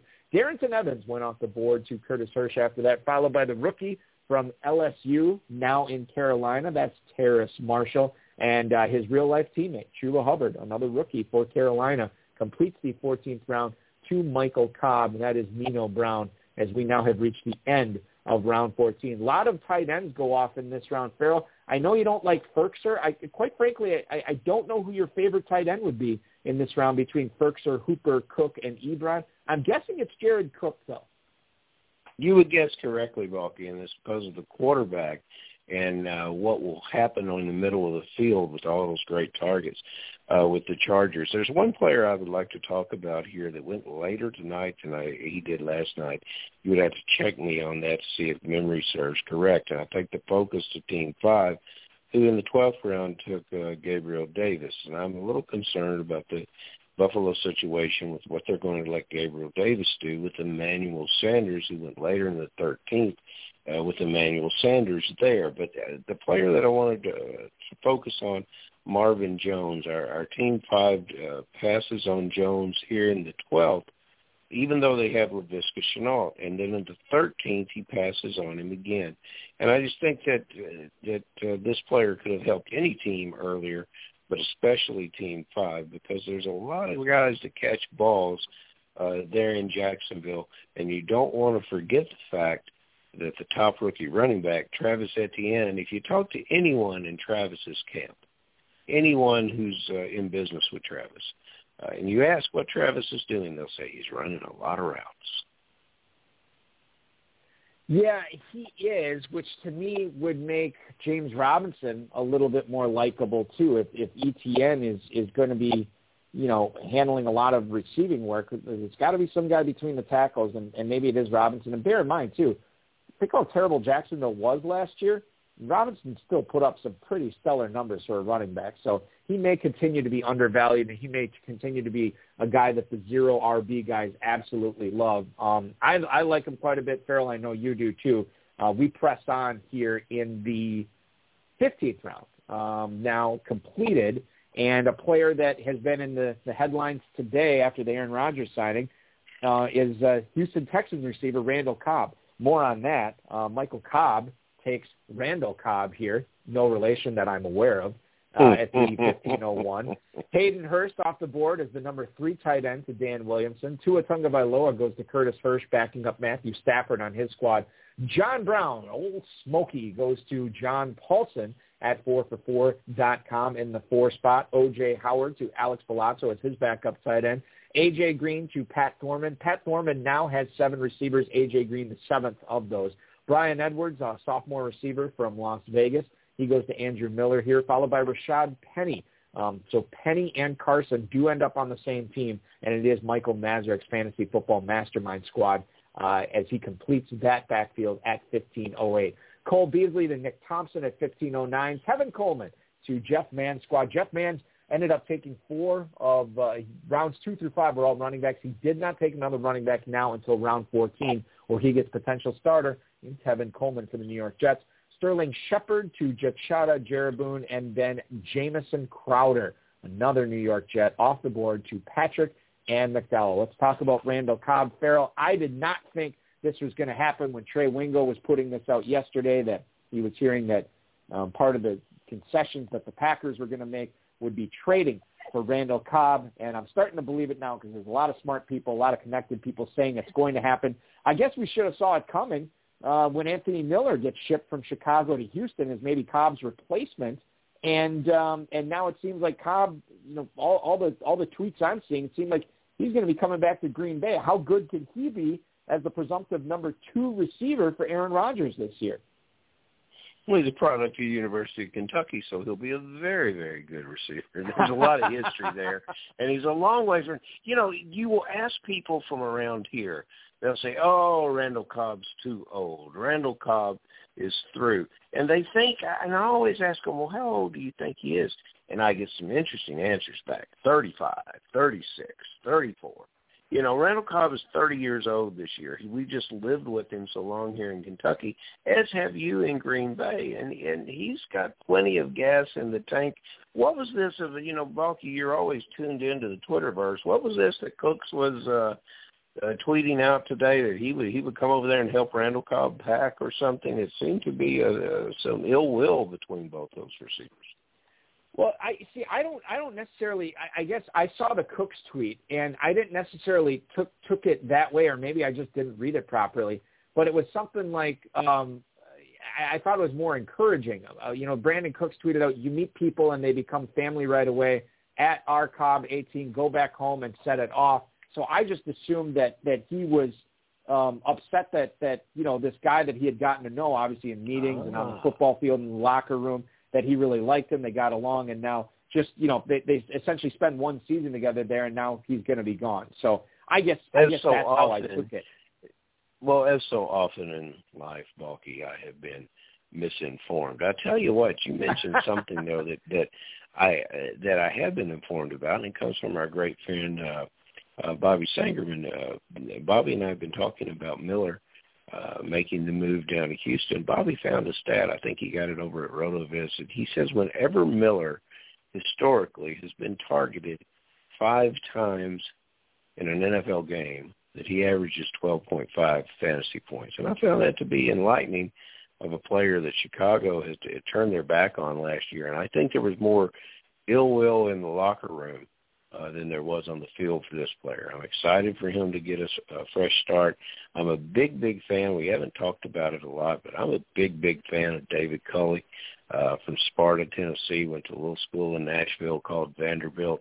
Um, I don't think people know him, but when they get to know him, I think they're going to really like what he does as a coach. And he's not going to take this team to the playoffs, but he's going to put this team on the field, and they are going to compete and they're going to surprisingly shut down some people. Of course, we know they will not shut down T.Y. Hilton. You know, one other thing I do want to bring up regarding the Cobb thing and, and his age. Um, it, it's interesting because I knew I knew he had been in the league a long time, but I knew he wasn't that old. He came in to the NFL as one of the youngest players, maybe the youngest player drafted um, in into the NFL draft back in in 2011. He was actually only 20 years old when he was drafted. Sure. He turned 21 during training camp that year. He turns 31 in less than a month, but still, obviously, Aaron Rodgers um, believes he has some good football left in him. I don't know what this does for Amari Rodgers, Ferrell. I feel like this might stunt his development a little bit in Green Bay. Uh, probably so. And uh, but uh, you know, uh, the slow cook Balky is always the best way to cook. That's true. Yes, absolutely. Uh, let's get into the uh, 16th round here as it is now completed. Jakobi Meyers goes off the board here uh, with the first pick of the 16th round at the uh, 1601. Obviously, that is the uh, first uh, uh, pick of the 16th round. That's Curtis Patrick and Ryan McDowell. A couple of quarterbacks here, Derek Carr to Jaruboon, and then Watson to Mans. Zach Ertz, the number three tight end drafted by Nick Thompson here. Tarik Cohen goes off the board at the 1605 to Michael Nazarek. Taysom Hill, third quarterback drafted by Andrew Miller. And then a bunch of high upside running backs, a bunch of guys here that could prove to be pretty valuable if indeed the starter goes down. Led, leading the way is Xavier Jones for Pat Thorman's squad. Damien Williams to Alex Bulazo. Then you have Devontae Booker off the board to John Paulsen. Kenneth Gainwell to Curtis Hirsch. Marquez Valdes-Scantling, the new number three receiver for Green Bay, potentially. We'll see. Dan Williamson grabs him there. And then Ben Roethlisberger off the board to Michael Cobb here to complete the 16th round of action. Um, and, and I know, Ferrell, we look at this at, at, at round 16, and I think it's littered with players I don't necessarily like this year. Jakobi Meyers, Taysom Hill, Marquez Valdes-Scantling, uh, and even Tarik Cohen to a certain extent. And I guess that's that's where I want to talk a little bit about uh, with you here in the 16th round. You have David Montgomery who went all world at the end of the season last year. Um, Damien Williams is brought in to help out in the backfield, and we hear Matt Nagy, you know, twice now go out of his way to say like, look, we we want to get 20 touches a game or 20 carries a game uh, for David Montgomery. Tarik Cohen limping on the sideline with after the knee injury. We saw him limping. Uh, it, you know, had a had a heavy wrap around his knee. I mean, what's the upside for Cohen this year, given what seems to be a lot of things working against him? Yeah, this is the only format where Cohen makes sense, and the way you break it down, Balky, it, it would seem that we could look other places. My favorite pick in this round would be Booker. I think he has some standalone value, and I can still understand throwing a, a dart at the Zach Ertz uh, pick. Uh, and you know, a car never gets picked, so Team Eleven, thank you very much for putting Carr in the game. and um, I, I don't, I don't understand why Taysom Hill and Trey Lance are on uh, the same team, but I do believe they're the same player, and so this drafter is uh, looking for something different at quarterback than I would be. You know, I, I just regarding um, Trey Lance, um, he is a player uh, that we have seen go early in in, in these drafts, mm-hmm. these pros versus Joe's drafts. Sometimes like the ninth round, the, the tenth round. Uh, Kyle Shanahan uh, was really effusive in saying that there is no quarterback competition. Jimmy Garoppolo is the guy, and then Trey Lance falls around to Andrew Miller. He goes in the mid 11th tonight instead of the mid 9th or mid 10th. Um, how much are you buying what Shanahan's selling? Do you believe that there is no quarterback competition, or is Lance going to be a guy at some point this year to take over the reins in San Francisco? Well, no, I don't buy it. I, I don't buy the fact that a team with with big, big expectations is going to expect this this player to improve them uh, from six and ten to get them through the playoffs in that division. Now, I do believe he'll be on the field, and it's going to be a developmental situation. This is a 17 week season towards the end of the season, I could see him getting a little play. Trey Lance needs to go where Taysom Hill is going in the draft. He won't do it because people insist to drafting in front of uh, Matt Ryan and Kirk Cousins and, and Carson Wentz, who is who is in a tremendous offense with a with a coach that's going to give him great opportunities to be successful. Uh, there's other players here that can beat you uh, both with their arm and their feet. Uh, Trey Lance is not going to beat anybody because it's not going to have enough opportunity to do so. And while he's got all the athletic talent in the world, uh, seasoning is what's going to be most needed uh, for this player. So I don't get it. Uh, and, you know, I hope I'm wrong because seeing an exciting player uh, play for the 49ers with some of the skills that we're seeing across the league – uh, would make that team uh, multi-dimensional, and especially in that backfield would help some of the players that I really like out there. But uh, I think the coach is telling us the truth. Um, we're going to tell you the truth about what just happened in the uh, 17th round as we uh, wind down our live pick-by-pick coverage here. 17th round was led off by Amon-Ra St. Brown to Michael Cobb, Samaje Perine to Dan Williamson, Marquez Callaway to Curtis Hirsch, Mo Alie-Cox, third tight end drafted by John Paulsen. Bunch of receivers here uh, in the 17th round, and, and some ones that with, with a bit of upside actually. Nico Collins to Alex Bulazo, Allen Lazard to Pat Thorman, Sammy Watkins goes off to Andrew Miller, followed by Tyrell Williams to Michael Nazarek. Uh, Dyami Brown, the final receiver of that little run there going to Nick Thompson. Sam Darnold is the third quarterback selected by Jeff Mans, followed by Malcolm Brown and Javian Hawkins to complete the 17th round. Brown is going to be the sixth running back drafted by Jaruboon, and Javian Hawkins is the number five running back drafted by Patrick and McDowell here.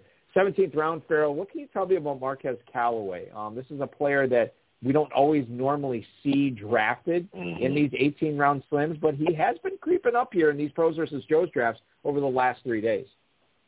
He should. If you go back and look at some of the film from last year, you'll see an impressive player that played well. Will be a, when when they fed him the ball before he got injured, and he could easily be a big contributor in this offense starting early. And if you contribute for this team, um, they're going to reward you. Uh, but uh, yeah, I, I think this is as good a 17th pick as a lot of guys. I like the guys uh, here in the middle of the round a bit better. My favorite would be Tyrell Williams. Uh, mm-hmm. Sammy Watkins yep. can flash, and Nico Collins is probably the one with the the most long season, full season upside. We uh, we are into the final round of our live draft coverage here for Pros versus Joes. The uh, Pros versus Joes number seven still going on. That is a slow draft. Um, we'll see if we can bring some coverage of that draft uh, onto the HSFF hour here shortly. Um, not tonight, but maybe in a future show. Uh, stay tuned on that one. Let's tell you what how this draft ended up here, um, as we see a lot of purple and a lot of red here in the final round. Dalton Schultz to Curtis Patrick and Ryan McDowell. Jared Goff, the number three quarterback selected by Jet Shada, Jaruboon. Denzel Mims off the board to Jeff Mans as he continues to, or he completes his draft loading up on receivers. That is his number eight uh, receiver. Speaking of loading up, Nick Thompson went with four tight ends tonight after he didn't draft one until the 10th round. Got uh, a lot of ones to choose from here, Dawson Knox being the final one there. Zach Wilson, third quarterback for Michael Nazarek. Darrel Williams to Andrew Miller. DeSean Jackson, the new Ram, is now a new member of EstablishTheRun.com's Pat Thorman squad. Dan Arnold, the third tight end drafted by Alex Bulazo. Jameis Winston joins Ryan Tannehill and Ryan Fitzpatrick in the quarterback room for John Paulsen's 4for4.com squad. Van Jefferson, the second Rams receiver drafted here in the final round. He goes to Curtis Hirsch. D'Wayne Eskridge, Ferrell's buddy, uh, goes as the penultimate pick of this uh, draft to Dan Williamson. And C.J. Uzomah, the guy that we talked about, did not get drafted last night. He is not met with the same fate tonight as he is Mr. Irrelevant going to Michael Cobb with the final pick of the draft. And as long as we're talking about Michael Cobb, Ferrell, let's talk about Michael Cobb's team from the one spot. Quarterbacks ended up being Jalen Hurts, Carson Wentz, and Ben Roethlisberger. The uh, running backs, Christian McCaffrey, David Montgomery, Travis Etienne, James Robinson, Kenyan Drake, Chuba Hubbard. Receivers, DK Metcalf, Justin Jefferson, Michael Thomas, Elijah Moore, Randall Cobb, Amon-Ra St. Brown. Tight ends, Dallas Goedert, Adam Trautman, and C.J. Uzomah. So I love the tight ends. I know you definitely do not uh, like the quarterbacks on this squad. I think he did a pretty good job at running back. But, you know, you look at the, the receiver position. Metcalf and Jefferson, awesome. Well, Michael Thomas is his three. A rookie and Elijah Moore is his uh, number four. You do have Cobb and, and St. Brown late with some upside, but I think that's the weak spot on this team. I, I really like the squad, just not a fan of the wide receiver depth he got in a little trouble there. This is an interesting draft for me because after the first three players, it appears that every other player uh, is, is either feast or famine for me. And, and, and until he got into double digits, which I began to like a lot of these players, but I think he did. I think he added some of them at the expense of wide receiver. Uh, uh, Trautman, I've, um, the jury's out on Trautman for me, and here Trautman goes above Everett Henry Gronkowski uh, rounds above him. I wouldn't have done that. Uh, Jalen Hurts is a first quarterback. I, I wouldn't have done that. I think he saved himself um, as he put together this squad later. And Elijah Moore in this format, I'm going to live with that. I'm going to think Elijah is going to play very, very well uh, as we get to the, the end of the season. And then finally, he did what I like to do in drafts in the middle part. I, I thought he might have done it back to back, but uh, uh, this uh, this group let him do it, and I would have never let him do it. Was was to put Etienne and Robinson on the same team. Yeah, we we haven't seen that a whole lot, but we do see it tonight from Michael Cobb locking up that Jags running attack, a rushing attack. Dan Williamson from the Goat District podcast, he ends up getting Tom Brady and Justin Fields as his quarterbacks. Running backs Dalvin Cook, and Darrell Henderson, A.J. Dillon, Leonard Fournette, and Samaje Perine.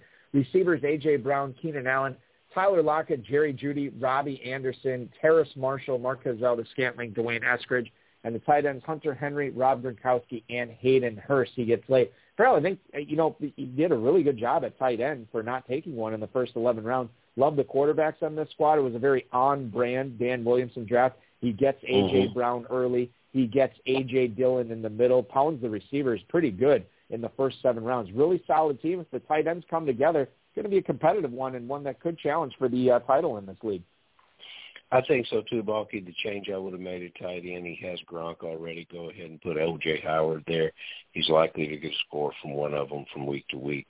Um, Hayden Hurst is a nice uh, uh, experiment, uh, but I like it better. Um, I like it better if I have Pitts, or I like it better a little later. I would have gone ahead and put Howard with Gronkowski and Henry hindsight is indeed 2020. We'll see what Dan Williamson says on the next Goat District podcast about how this team came together, his regrets, and maybe his non-regrets. Let's go to Curtis Hirsch, who um, uh, selected Matthew Stafford and Tua Tagovailoa as his quarterbacks from the three spot. It was Clyde Edwards-Helaire, Michael Carter, Zach Moss, uh, Darrynton Evans, and Kenneth Gainwell as his running backs. CeeDee Lamb, Cooper Kupp, Ja'Marr Chase, Juju Smith-Schuster, DeVante Parker, Jalen Reagor, Emmanuel Sanders, and Marquez Callaway, along with Van Jefferson at receiver. Tight ends are Travis Kelce and Gerald Everett. Um, I, I, I will say this. Um, this is a team that I think has a lot of firepower, but I also think, Ferrell, that he didn't necessarily need to go so heavy with the receivers from round 10 on, given how hard he hit them in rounds three through six. So the receivers are insanely deep fine with the quarterbacks. Tight ends are great, but the running backs paid the price for all those extra receivers being drafted. We talked about it yesterday. Sometimes when you get in a mode of drafting heavy at one position, you can't get out of it. I don't necessarily like Reagor with where he got him. Some receivers could have helped, or some running backs could have helped him there. Uh, he did a lot of good things, a lot of good players. Evans and Gainwell, where he took them, I would have preferred running backs uh, after. Uh, I know he could not have got Lindsay. I wonder if he thought Lindsay was going to fall to him. Uh, 14th round for Phillip Lindsay. Well, I guess we'll get to that in a minute. But yeah, I, I'm with you, Balky. Uh, excellent receivers at the expense of the running back position. Let's move on and talk about team number four here. John Paulsen from 4for4.com. I uh, got a chance to catch up with him. Here's how his team ended up. Ryan Tannehill, Ryan Fitzpatrick, Jameis Winston at quarterback. Running backs Alvin Kamara, Joe Mixon, Tony Pollard, Latavius Murray, Devontae Booker at running back. Uh, receivers are Terry McLaurin, Diontae Johnson, Chase Claypool, Tyler Boyd, Curtis Samuel, Tre'Quan Smith, and John Brown. Tight ends T.J. Hockenson, Eric Ebron, and Mo Alie-Cox. So he kind of took us through his thought process on, on this one. He gets the, the stack of, of McLaurin, Samuel, and Ryan Fitzpatrick. He also um, ends up getting um, uh, Kamara with the four pick, which I thought was pretty good, and he backs him up with Latavius Murray as well. Good stuff there.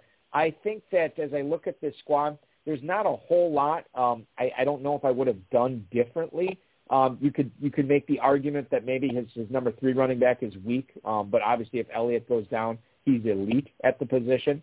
Um, and then the, the tight end depth. You know, Hockenson, the tight end six is great. I don't know if I would have waited until round 14 to grab Ebron. But you got to be, I say this every night, you got to be weak somewhere. And certainly I think John Paulsen left himself weak at a spot that may not be the worst thing in the world for his success in this draft.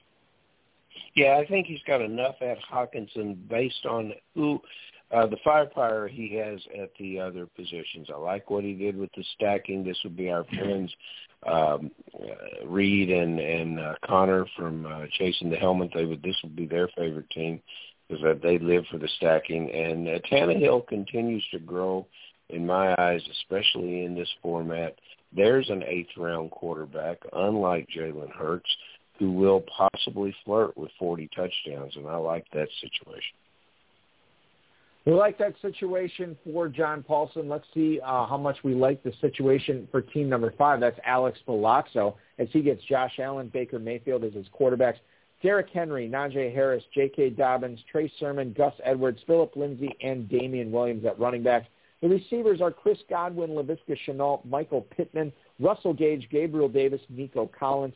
Tight ends Tyler Higbee, O.J. Howard, and Dan Arnold. So for a guy who really struggled, or you know said he struggled with, with this draft, getting sniped back and forth, obviously did an awesome job at, at running back. I think the quarterbacks are great as well. Not sure how much I love O.J. Howard as my number two tight end when Higbee's my number one. But I think the problem is, is the receiving corps uh, on Bulazo's team. Chris Godwin, sure. Laviska Shenault is your number two. I, I think I said this last night. Not a huge fan of it. Now, Pittman is your three I can get on board with. And then after that, um, you, you see Russell Gage. I think you and I are of the same mind on Gabriel Davis with the Manny Sanders factor in, in Buffalo. Nico Collins could be great, but it's a 17th round wild card. So the receivers have to come through here for Bulazo because everyone else should. I think Pittman will prove to be his number two producer at the wide receiver, which may cause him a problem. But you know, he when he hits home runs, he hits some long ones.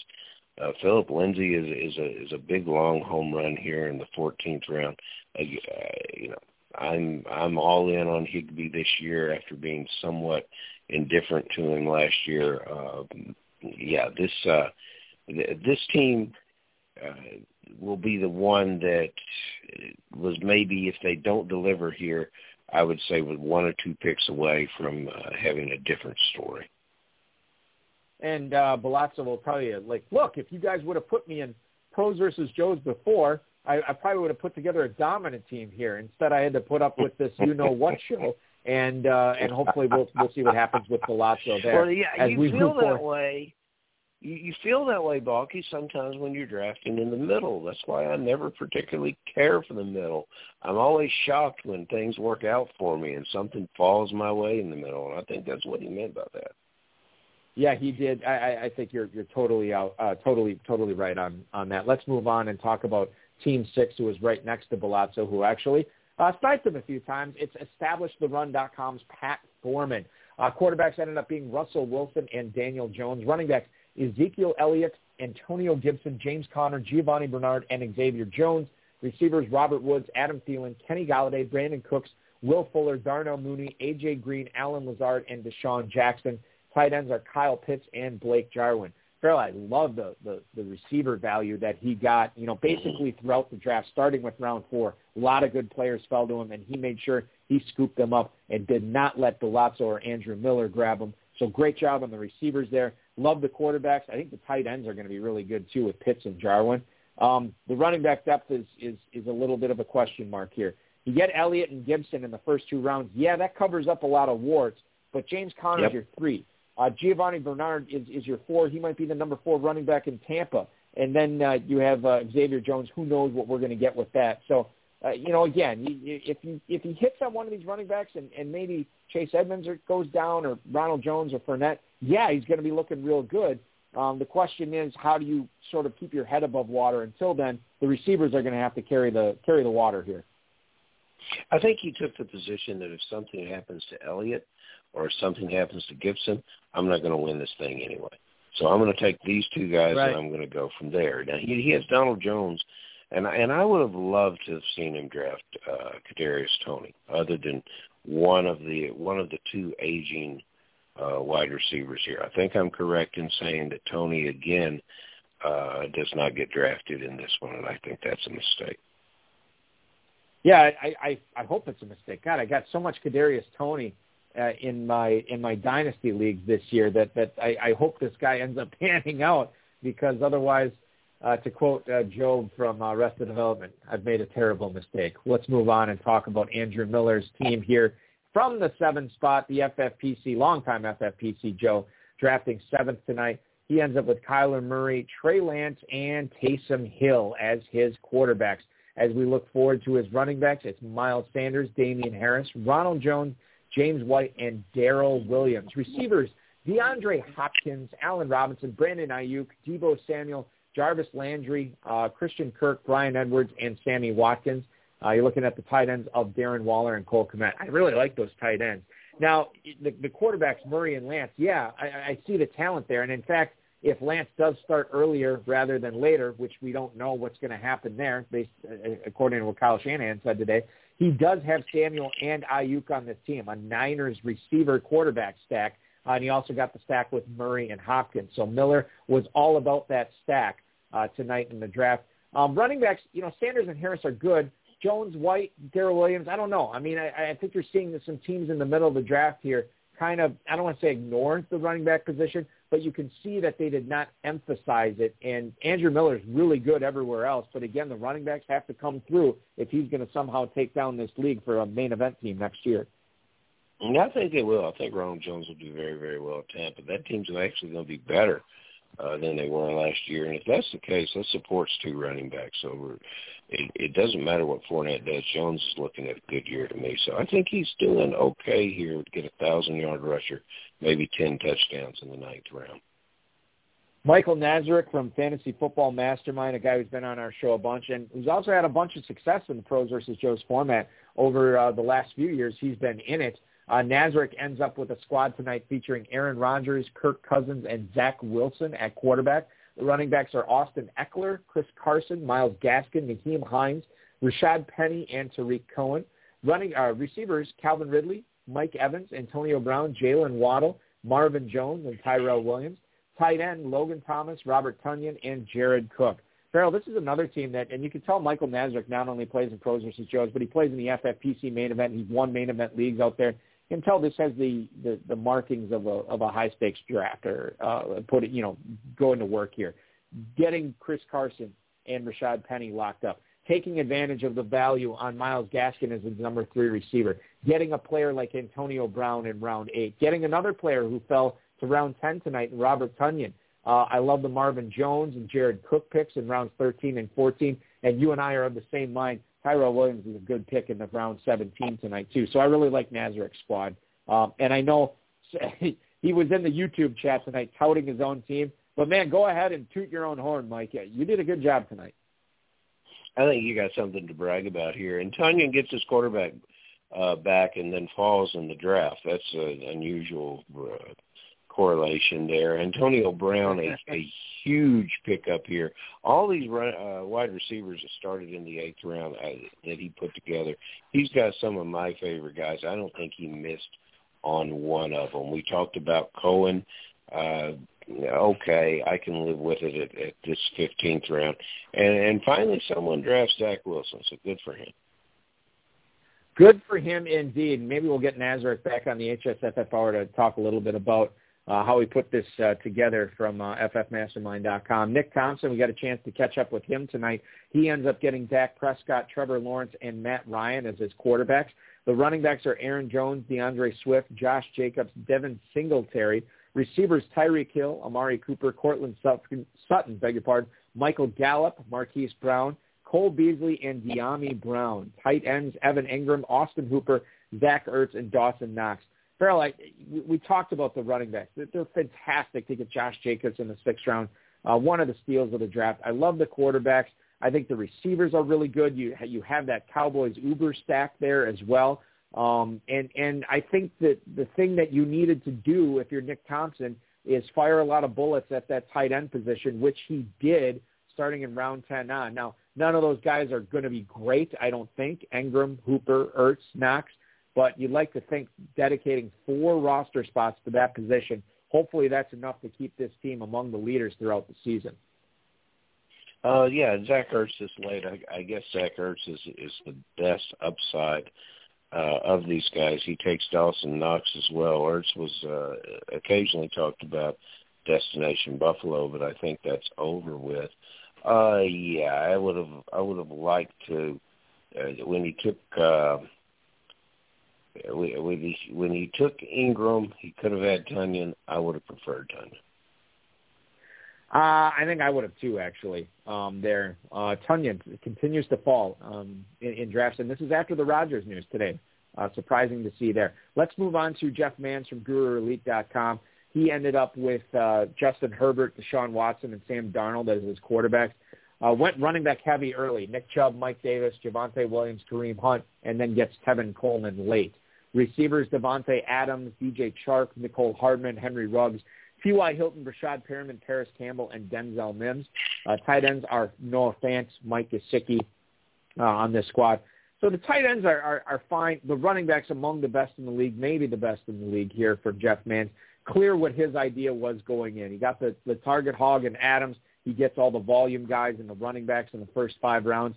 And then you you you got to focus on the receivers after that, and maybe they'll pan out because he's got a lot of explosive guys down there. A lot of guys with some speed. Hardman and Ruggs, obviously Perriman can burn too.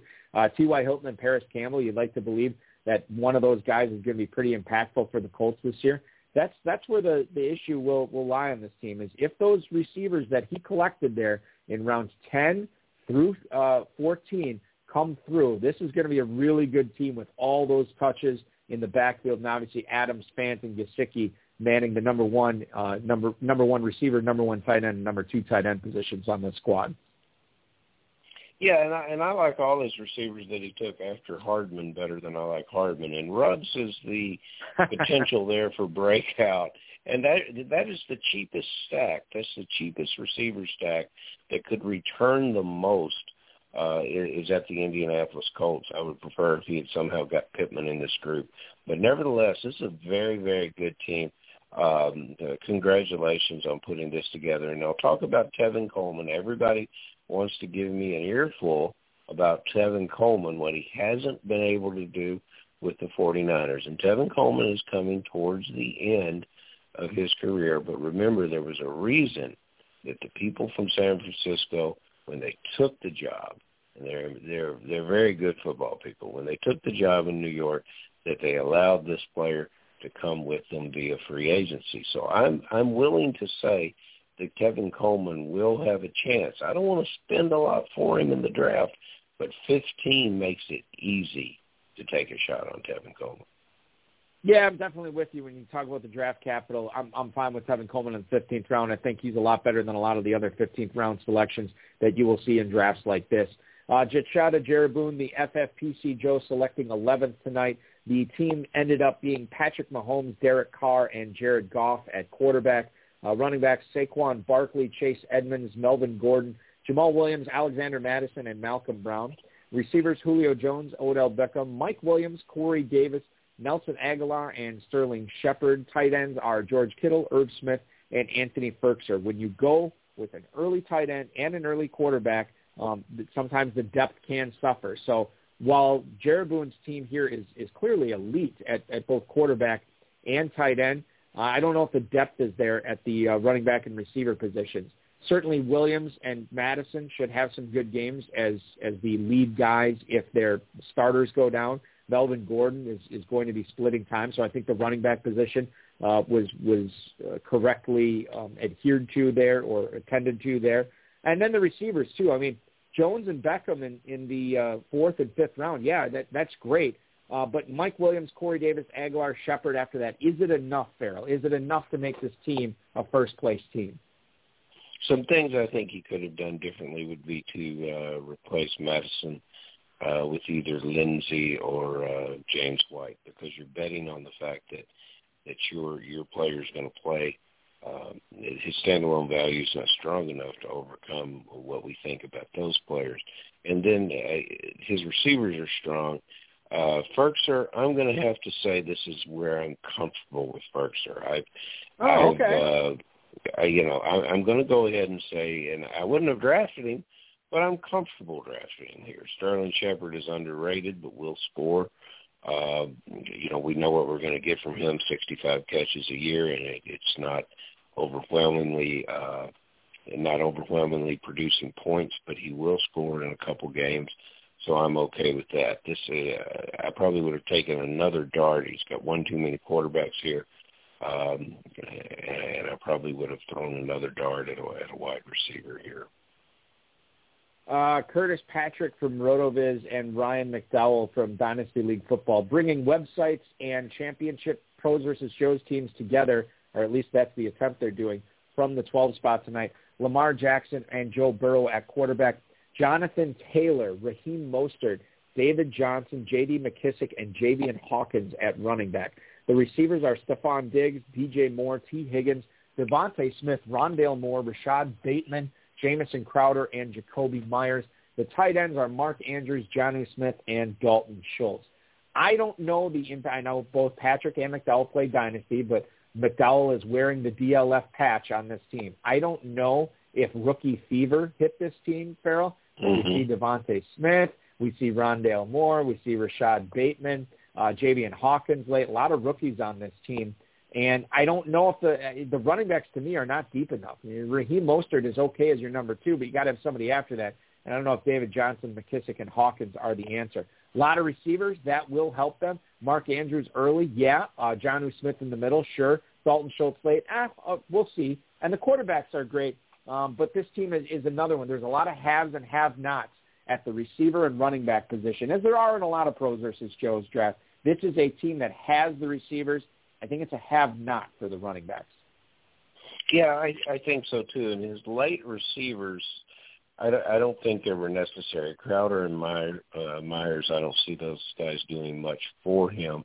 Um, perhaps if I took Taylor in a format like this, I would want to run maybe as much as two more of those uh, Indianapolis Colts running backs uh, to go along with Taylor, and I might pay up for them um, to, get them. David Johnson, I would have felt much better about it if if he had stacked Lindsay with Johnson.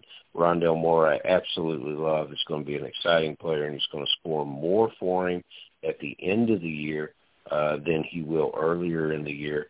But with a player like Moore, I don't think he needed Crowder. Uh, McKissic, um, uh, there's there's uh, there's some upside to McKissic. We talked about him. Uh, what I think is he's a new age Danny Woodhead. I think he's still uh, developing as a player. Uh, he's been in the league a while, but he played very well last year. I expect him to continue his uh, his progress as an NFL player in a small package. I love that number 41. Just absolutely love it. And we love all 84 teams that drafted in the Pros versus Joes competition this year. Once again, we covered uh, six of those drafts on the High Stakes Fantasy Football Hour. Uh, the other slow draft, uh, again, we'll try to bring some exposure to it because I would like to get into that draft a little bit, maybe in a future episode of the High Stakes Fantasy Football Hour. But uh, that brings us to an end for our live draft coverage. Now that you have seen what the pros and the high stakes FFPC Joes are doing, you want to put that to work, go to myffpc.com. You can sign up for a league as low as $5 there, or you can always go to kffsc.com, which happens to be the uh, commissioned by my co-host, Ferrell Elliott, the definitive commissioner of fantasy football. That's over at kffsc.com. Main event leagues filling up both online and live in Cincinnati, live in Louisville. Can't wait to do that. For more information, go to kffsc.com or give Ferrell a buzz, 502-523-5057. Ferrell, it was a pleasure doing these drafts for you. We'll, uh, we'll go back to more of our standard format on Friday night. Have a great night, my man. This was awesome. Thank you, Rocky. Same here.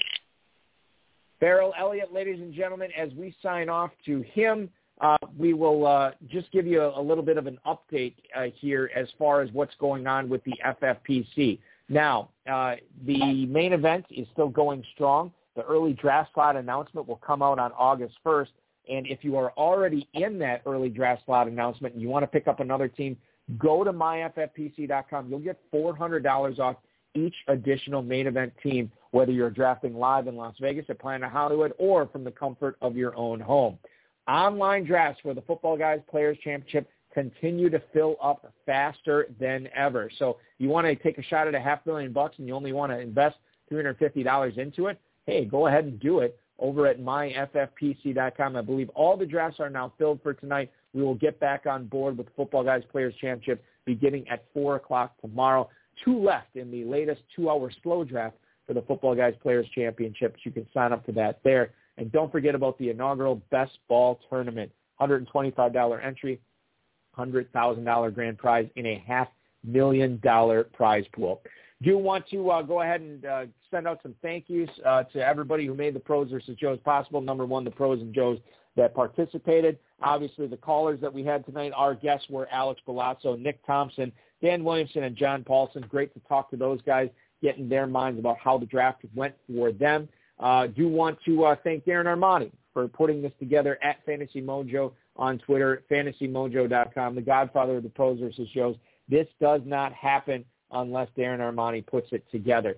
I uh, want to remind you, if you want to get involved into some uh, Dynasty Fantasy Football, myffpc.com is where to go there. Dynasty startups beginning at just $77 there.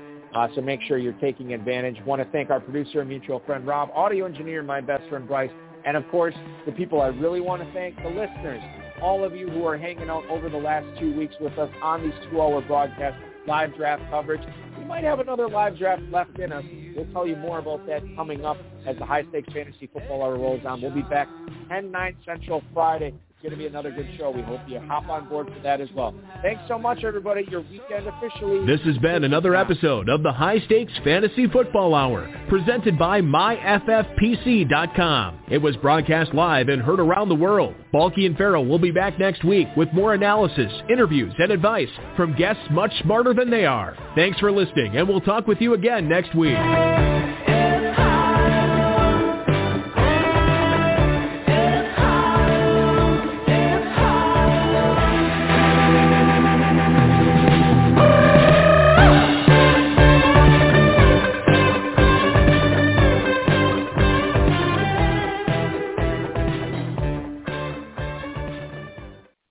We do have some great guests lined up for you as we hit peak drafting season uh, here, everybody. This, I mean, the main event drafts for the FFPC are still are already going on. Football Guys Players Championship picking up a lot of steam right now, and obviously the inaugural best ball tournament.